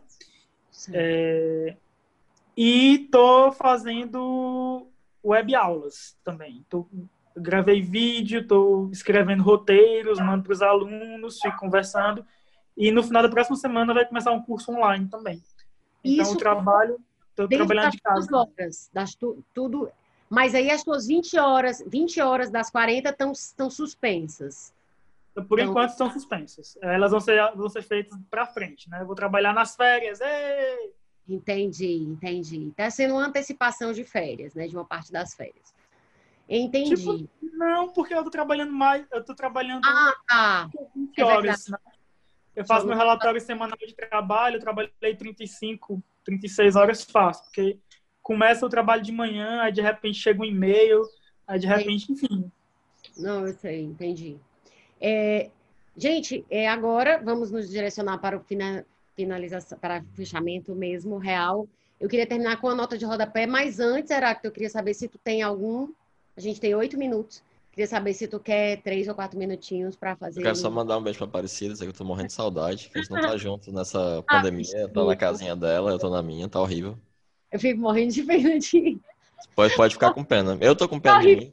Eu tô pra dar um print, é sério. Eu vou tirar uma foto dessa da cara que tu fez. Ai, que pena. É agora que tu fez, na hora que tu falou dela, foi muito fofa, mexendo a perna. É, mas tá, tá ruim, tá ruim pra caramba. Nossa senhora, é sinistro, é sinistro. É, meu Deus do céu. Vocês poderiam ter começado a morar juntos antes da pandemia, Heraclito. Pois é. Eu vou, eu vou, eu vou, eu vou, acelerar esse negócio aí, para na próxima eu... pandemia não ter mais esse problema. Se tivesse dado essa dica, hein? Que nem eu, eu dei pro negócio do atendimento. É, pode. Você falhou como amiga agora. Eu ouvi um pedido de casamento. Como é? Ah, depois desse negócio vai rolar com certeza. Olha aí, mas ele faz isso praticamente em todos os episódios. Acho que ah. 90%. É, é super. Pois é isso, gente. Eu queria é, ler só um, um, trechinho, um trechinho do Apeste, porque eu acho que é tão bonitinha. E aí talvez a gente serve para a gente terminar esse essa conversa com o tom mais para cima, assim, né? Enfim, eu sei que não, a gente não tem que se alienar, não, mas é bonitinho quando a esperança, né? Ela, ela aparece porque ela até serve de combustível para a gente. E é, o, o, o Camille escreve é, assim sobre um personagem do Dr. Rie que é médico, né? Ele fala assim, aspas, o Dr. Rie decidiu então, que é o narrador da história do romance, né? O Dr. Rie decidiu então redigir essa narrativa que termina aqui, para não ser daqueles que se calam, para depor a favor dessas vítimas da peste, para deixar ao menos uma lembrança da injustiça e da violência que, violência que lhes tinham sido feitas e para dizer simplesmente o que se aprende no meio dos flagelos, que há nos homens mais coisas a admirar que coisa da, coisas a desprezar. É, eu achei super bonito isso e, e eu acho que se a gente está falando de um mundo é, que a gente pode construir, né, o que a gente pode tentar é, fazer diferente do que a gente vem vivendo até aqui, né? Então, eu acho que necessariamente a gente tem que ser um pouco otimista em relação, é, pelo menos, a, a, grande parte dos humanos, né? E eu acho que essa, essa, essa frase dele, que há nos homens mais coisas a admirar que, a, que coisas a desprezar, só falta aí dizer, é porque você não conheceu os bolsominions, mas enfim. Mas eu acho que é interessante, eu acho que é, que é uma ideia que, pelo menos assim, aqueceu o meu coração quando eu li o livro, e, e eu, eu, espero que fique, que também seja, assim, que possa iluminar, né, algum cantinho aí das pessoas que acham, ah, mas mulher é assim mesmo sempre foi. Não, gente, o mundo não é sempre foi, não. Nada sempre foi. Nada. As coisas, né? Então é isso. É isso. E as dicas sobre para esse episódio de hoje são um que eu não tinha colocado, mas o Heráclito lembrou no começo do episódio, é o normal e o patológico, do Canguilhem. Então, já queria deixar, a gente já citou ele no, no episódio da loucura, mas vou ressaltar aqui é, também. O Doença, um estudo filosófico, que é do Leônidas Regenberg. O Pandemic, do Zizek, que é, depois que eu terminei de ler, eu descobri que já tinha sido lançado em português pela Bom. Meu pai, Celeste, não é bom tempo, é boi tempo. tempo. Pelo Chama amor bom boi. É, é, é completamente diferente, é. Bom boi. É. Mas, gente, não... Zé Walter Tempo. Eu fico indicando eu fico indicando as pessoas e fico falando boi, bom tempo. Ai, que raiva. Agora que eu queria falar errado, eu falei certo. Bom. Boitempo, se você nos patrocinar, a Paty aprende a falar seu nome direito. Passa a falar certo. Aí tem a doença como metáfora, da Susan Sontag, AIDS e suas metáforas também dela, a peste, do Camus, que eu já citei várias vezes, crise e pandemia, que a gente citou rapidinho, que é do Alex Caro, que é jurista e filósofo do direito, e a cruel pedagogia do vírus, do Boaventura de Souza Santos, que eu citei na sinopse introdutória do episódio, porém, a gente não conseguiu contemplar um pouquinho das ideias dele, porque, enfim, o episódio tomou outro rumo, mas, enfim, isso faz parte da nossa dinâmica. E, por fim, o livro é, que fica aqui nas dicas é a Sopa de Wuhan, que eu não indiquei com mais fervor, porque eu privilegiei ler outros livros em detrimento dele. Porque como eu li a matéria da Folha que trazia a visão de vários filósofos, eu meio que fiquei com essa degustação e não li o livro, porque eu preferi ler outros que eu não tinha, é, enfim, que eu não tinha passado a vista ainda. Mas ele traz é, é esse livro que o Jerônimo. Ô, oh, Jerônimo! Ai, que louca! Que o Getúlio citou exaustivamente e que traz ensaios diferentes, é, um monte de visões diferentes, de teóricos diferentes sobre a pandemia. E a gente reforça o convite para você apoiar o Assim Caminha Humanidade sendo assinante. Além de nos ajudar a continuar gerando reflexões sobre o conhecimento, você vai ter acesso a um link exclusivo para participar de uma live mensal com o Heráclito. A live terá duas horas de duração e os temas serão aqueles discutidos nos dois episódios de cada mês. Para assinar, basta ir em catarse.me barra assim caminha. E a gente vai ter uma primeira live, já está combinado com o Heráclito, a data eu vou avisar por e-mail para os assinantes é, ah. E a hora certinho, mas vai ser até o dia 30, tá? É, e o Assim que a Minha Humanidade tem o apoio da TV O Povo, emissora educativa da Fundação Demócrito Rocha. Siga arroba Fundação Demócrito Rocha no Instagram e fique sabendo de todos os cursos disponíveis e dos próximos que serão lançados. Lá tem cursos pagos, mas também tem ótimos cursos gratuitos. Dá uma conferida lá que você provavelmente vai se interessar por alguma coisa. Se você gostou desse episódio, mande o link para um amigo que curte o assunto e faz uma história para outras pessoas ficarem sabendo. Marca a gente, assim, underline caminha, que a gente compartilha. E para continuar acompanhando Assim que a Minha Humanidade antes de sair o próximo episódio daqui a 15 dias, segue a gente no Instagram, no assim, underline caminha, que todo dia tem post novo. Vamos agora para os créditos, Heráclito. Fica por aqui o episódio 29 do podcast Assim que a Minha Humanidade. Roteiro, Pati Rabelo. Consultoria. Heráclito Pinheiro. Áudio. Quem é que tá fazendo áudio? É, eu, eu tô colocando João Vitor Dumas, porque eu achei que ele ia acompanhar a gravação. João Vitor Dumas, que eu achei que ia acompanhar a gravação. Áudio, Zoom. É, Zoom, boa. Edição. Mariveira. Ele tá tendo panelaço. Tá? Nossa, vale. que maravilha. Arte ah. da Biquíni. Pati Rabelo. Curadoria de Instagram e blog. Pati Boitempo. Comercial. Pode deixar, eu gostei. Comercial. Heráclito Pinheiro.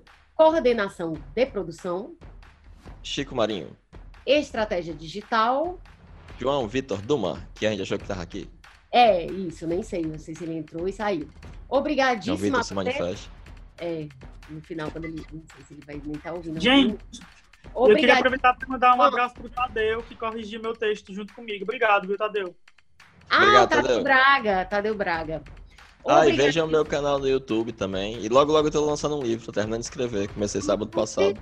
youtube.com.br barra o nome do canal Heráclito. Eu nem sei, sabia o nome do meu canal.